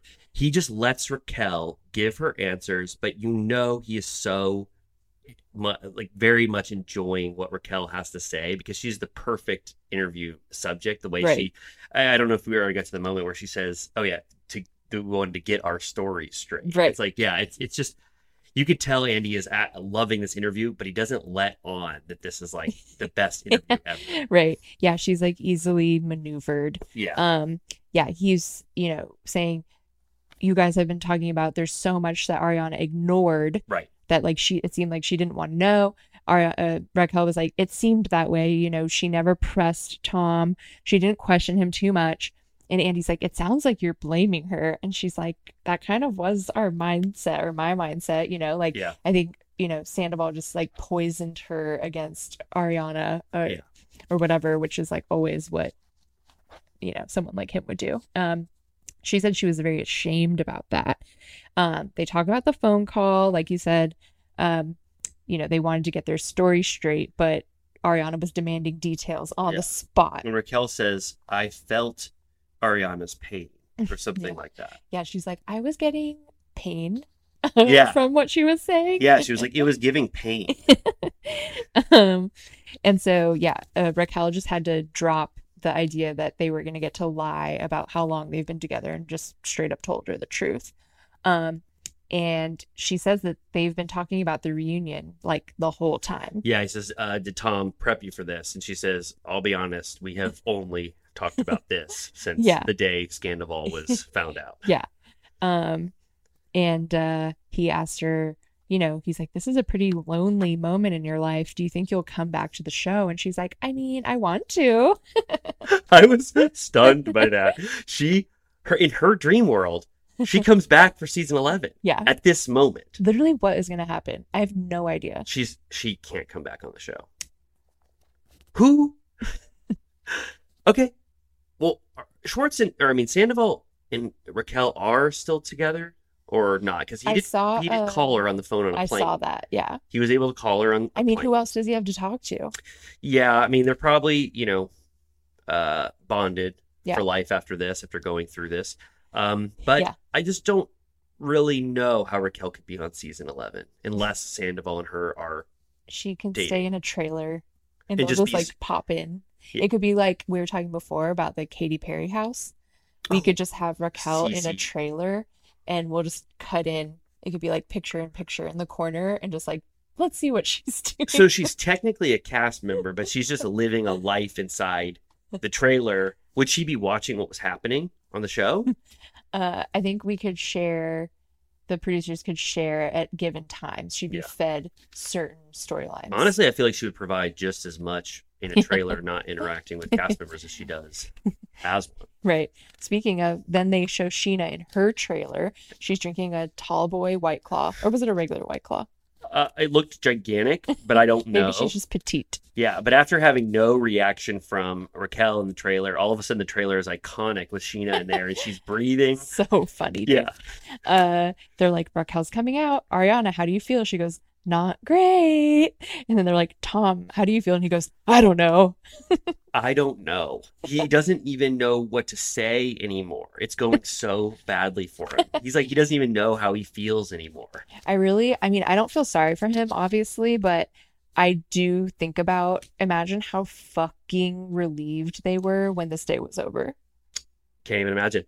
That's why they all raced over to that village tavern or whatever and just like Right. partied. Yeah. You, you remember? There was like such a celebratory atmosphere. They were probably so stoked this Yeah. was over. And then we get this iconic Schwartz moment, So right? Funny. What the fuck is wrong with him? He it well, I Schwartz is just naturally funny. So anything he does, it's like you get like him doing push-ups and stuff. It's Yeah. just like silly. Goofball. So he he brings out his prescription for Xanax, right? Yeah. Or, or is it a well, it's lorazepam, but that's what that is. okay. He's like, I don't usually take it, uh, you know, like once a month. And then uh, they're all like, Xanax. Lisa's like, Xanax. And everyone's like, what is that? Like, James is like, Jesus Christ, you just have the bottle on hand. Everyone's like freaking out.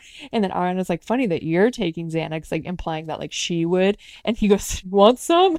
And just tosses That- the bottle that to her. casual throw of Xanax to Ariana is so funny and silly. And Like she even laughs. Like, you know was- that she hates him, but she's like, LOL. it even broke her guard down. Yeah. She was like, "That is funny." Yeah. just tossed Xanax. they like pass it down. Andy tries to read the label. Lisa's like, "Stop that!" And And Sandoval is trying to be like sanctimonious the whole time. He's like, "You could just tell them that those are your medications, and it's none of their business." and he's like, "It's the Razapam."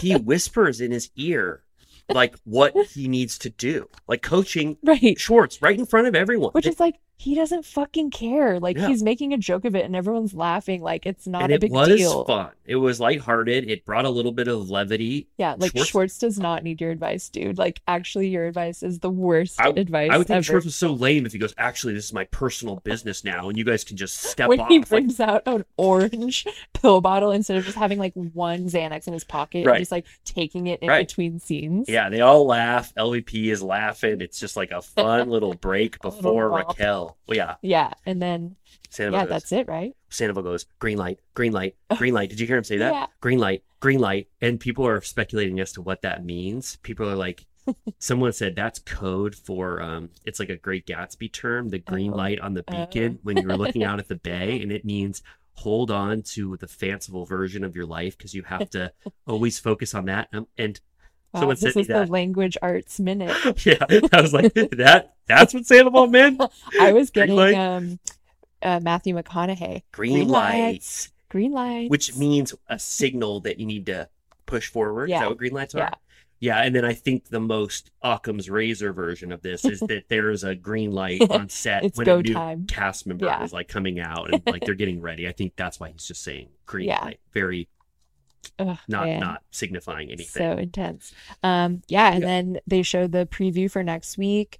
Um, and honestly, um, is it, you know, it's a little bit more of the same, but the most exciting thing to me is when Tom and Ariana fully Yes. break down. yes, Which is, I feel like, what I've been waiting for. Like, I'm like, this whole thing obviously is so fucked up and the anger is warranted, but I want to see the devastation. Like, me we haven't gotten to really It's- see that yet. It's like the Ariana and Sandoval breakup fight where at first there was so much anger and that wasn't nearly as compelling as when Ariana actually lets us see how sad she is Right. and says I would have followed you anywhere. It's like Yeah. that was the moment that I really latched onto because Right. like I know you're hurting through this, you know, and it can't just all be like hot rage, like, Right. don't talk, don't talk. So right. That's why I'm like excited. I'm like, I wish we got to that sooner, you know? Like he's sobbing. He says, I will always love you. Um, she cries. That's when she says, I can't imagine two worse people for to have done this. I'm almost wondering though if those moments are at the same time, right. Because They've I been using that. because. I don't think Ariana would give him that, like that I'm so emotional Right. over you. I feel like they give him his. We know he's going to get emotional Right. and say I love you, but I don't know if that's going to be her reaction. To Right. That. It's just kind of like Yeah. I want to juxtapose those images. I kind of, I don't know. I mean, she doesn't owe him anything, but I would like to see something there that is in reference to what they did used to have. yeah, You know what I mean? Like, t- totally. She's just. I mean, the way he did it, he doesn't. He doesn't get that that clean exit. Yeah. He's honestly lucky. He gets after she said anything to say before we never speak again. He honestly did get around two. Like that didn't get to get honored just because of you know the structures of the show. right. So, do you think did we do this reunion part two justice? I think so. Um, we are officially into our longest episode ever. Yeah, two hours and fifty-two minutes. I don't even know what kind of movie is that long. I don't think there's a parallel in cinema. Do you think? I mean, I've heard of three-hour movies before. Right. What is a notable three hour movie? Titanic is like three and a half. Irishman? Irishman is three and a half. I- I'll look up specifically what movie length it is, but we did good, right? Yeah. I mean, people, uh, any listeners that are true Bravo heads got a little extra today. We covered a Yeah. little more than usual. I did want to apologize for a couple things. The Scientology minute. I don't know how well that's going to land. Any of our Scientology turtles, we still love you, but you need to think about what's next for you. Well, I tried to make that very I tried to make that very clear that I don't disparage the religion. I just thought it was interesting that Lindsay Hubbard is from Clearwater, Florida, and that rumor suggests that she's L. Ron Hubbard's granddaughter. And she likes to use and abuse people like her granddaddy. Yeah, but uh, of course we will take out those moments if we at all get worried. I do love Tom Cruise though. Me too. Right. I know. It's like that's why I don't I don't take it too much to heart. I don't know. People are not going to like the Scientology minute. I want to apologize about the Al Pacino minute. Um I get I got a little tired towards the end and I kind of my brain uh flopped a little bit when we were talking about Andy and Raquel's one-on-one, but hopefully people will per- permit that a Yeah. little bit. Well, we still have one more week to go. Do you think that they're gonna have any um secrets revealed for this one or no? Yeah, I mean, I think they have to Or do you think they just use them up on the Peacock? Yeah, like the pumped up versions. Yeah. Took them all. I don't know, but if maybe we can fold in a secrets revealed with the you know another episode or something when Yeah. it comes out. Um. Um, yeah, Well, do you want to do just our our final business? Sure. I just I do want to say there is some merit to subscribing to us on YouTube, even if you never go on YouTube and you never watch us. It benefits us tremendously if you do want to subscribe to YouTube. Yep. And then if you want to hear Amy and I talk even longer than three hours about stuff like that gold record that got shot into space, we we do we got a little bit of a more sillier vibe on the Patreon with our Villa Rosa VIP. So if you ever want to hear us more, subscribe to our Patreon because some silly stuff comes out on that Patreon feed. Would you say? Yeah, it's Gooftown Central. Yeah. Um, Population two. that's right. Um, and we're gonna hit up Pride this weekend, and we'll probably post some funny shit on there for that. Oh, for sure. We yeah, we haven't even talked about the future of us. Pride this weekend. Yeah. Uh, DJ James Kennedy featuring Jax. Yep, June uh, 13th. June But we'll have some episodes before then, I, I hope. Um, and yeah, we're yeah making our way through the early seasons, and it's only gonna get better. Uh, a lot of laughs over there, and uh, honestly, also our Patreon page I think is a great little community because when you listen to a podcast, you don't really have anywhere to comment besides you know on our Yeah. po- like social media posts. But on the Patreon, you can comment directly on the podcast itself, Yeah. And we'll which is fun. yeah, and we'll pose questions like what is the movie We're the Millers? And we'll ask our Patreon subscribers to answer what that movie is. Because Amy and I will never look into it until we watch it. So that's the kind of fun that goes on in Patreon. Yeah, it's great. Um, yeah, and then if you want some silly ass merch, as always, our Etsy shop has fun things on there. But yeah, other than that, Other than that, I think it's time for Amy and I to go to bed in our respective homes and take a reprieve. And Yeah. we have a Patreon to record tomorrow. that's right. So, as I say every week, no one loves you more than Amy and I. If you ever think of some, trying to imagine someone who loves you, imagine Amy and I staring directly at you saying, I love you. Right? That's scary. Just kidding. Love you. All right. Mm. Love you so much. Go to sleep, and we'll see you the next time we have an episode. Good night. Bye. This one's for you tonight. Botox Cosmetic, onabotulinumtoxinA, FDA approved for over 20 years. So, talk to your specialist to see if Botox Cosmetic is right for you. For full prescribing information, including boxed warning, visit BotoxCosmetic.com or call 877-351-0300. Remember to ask for Botox Cosmetic by name.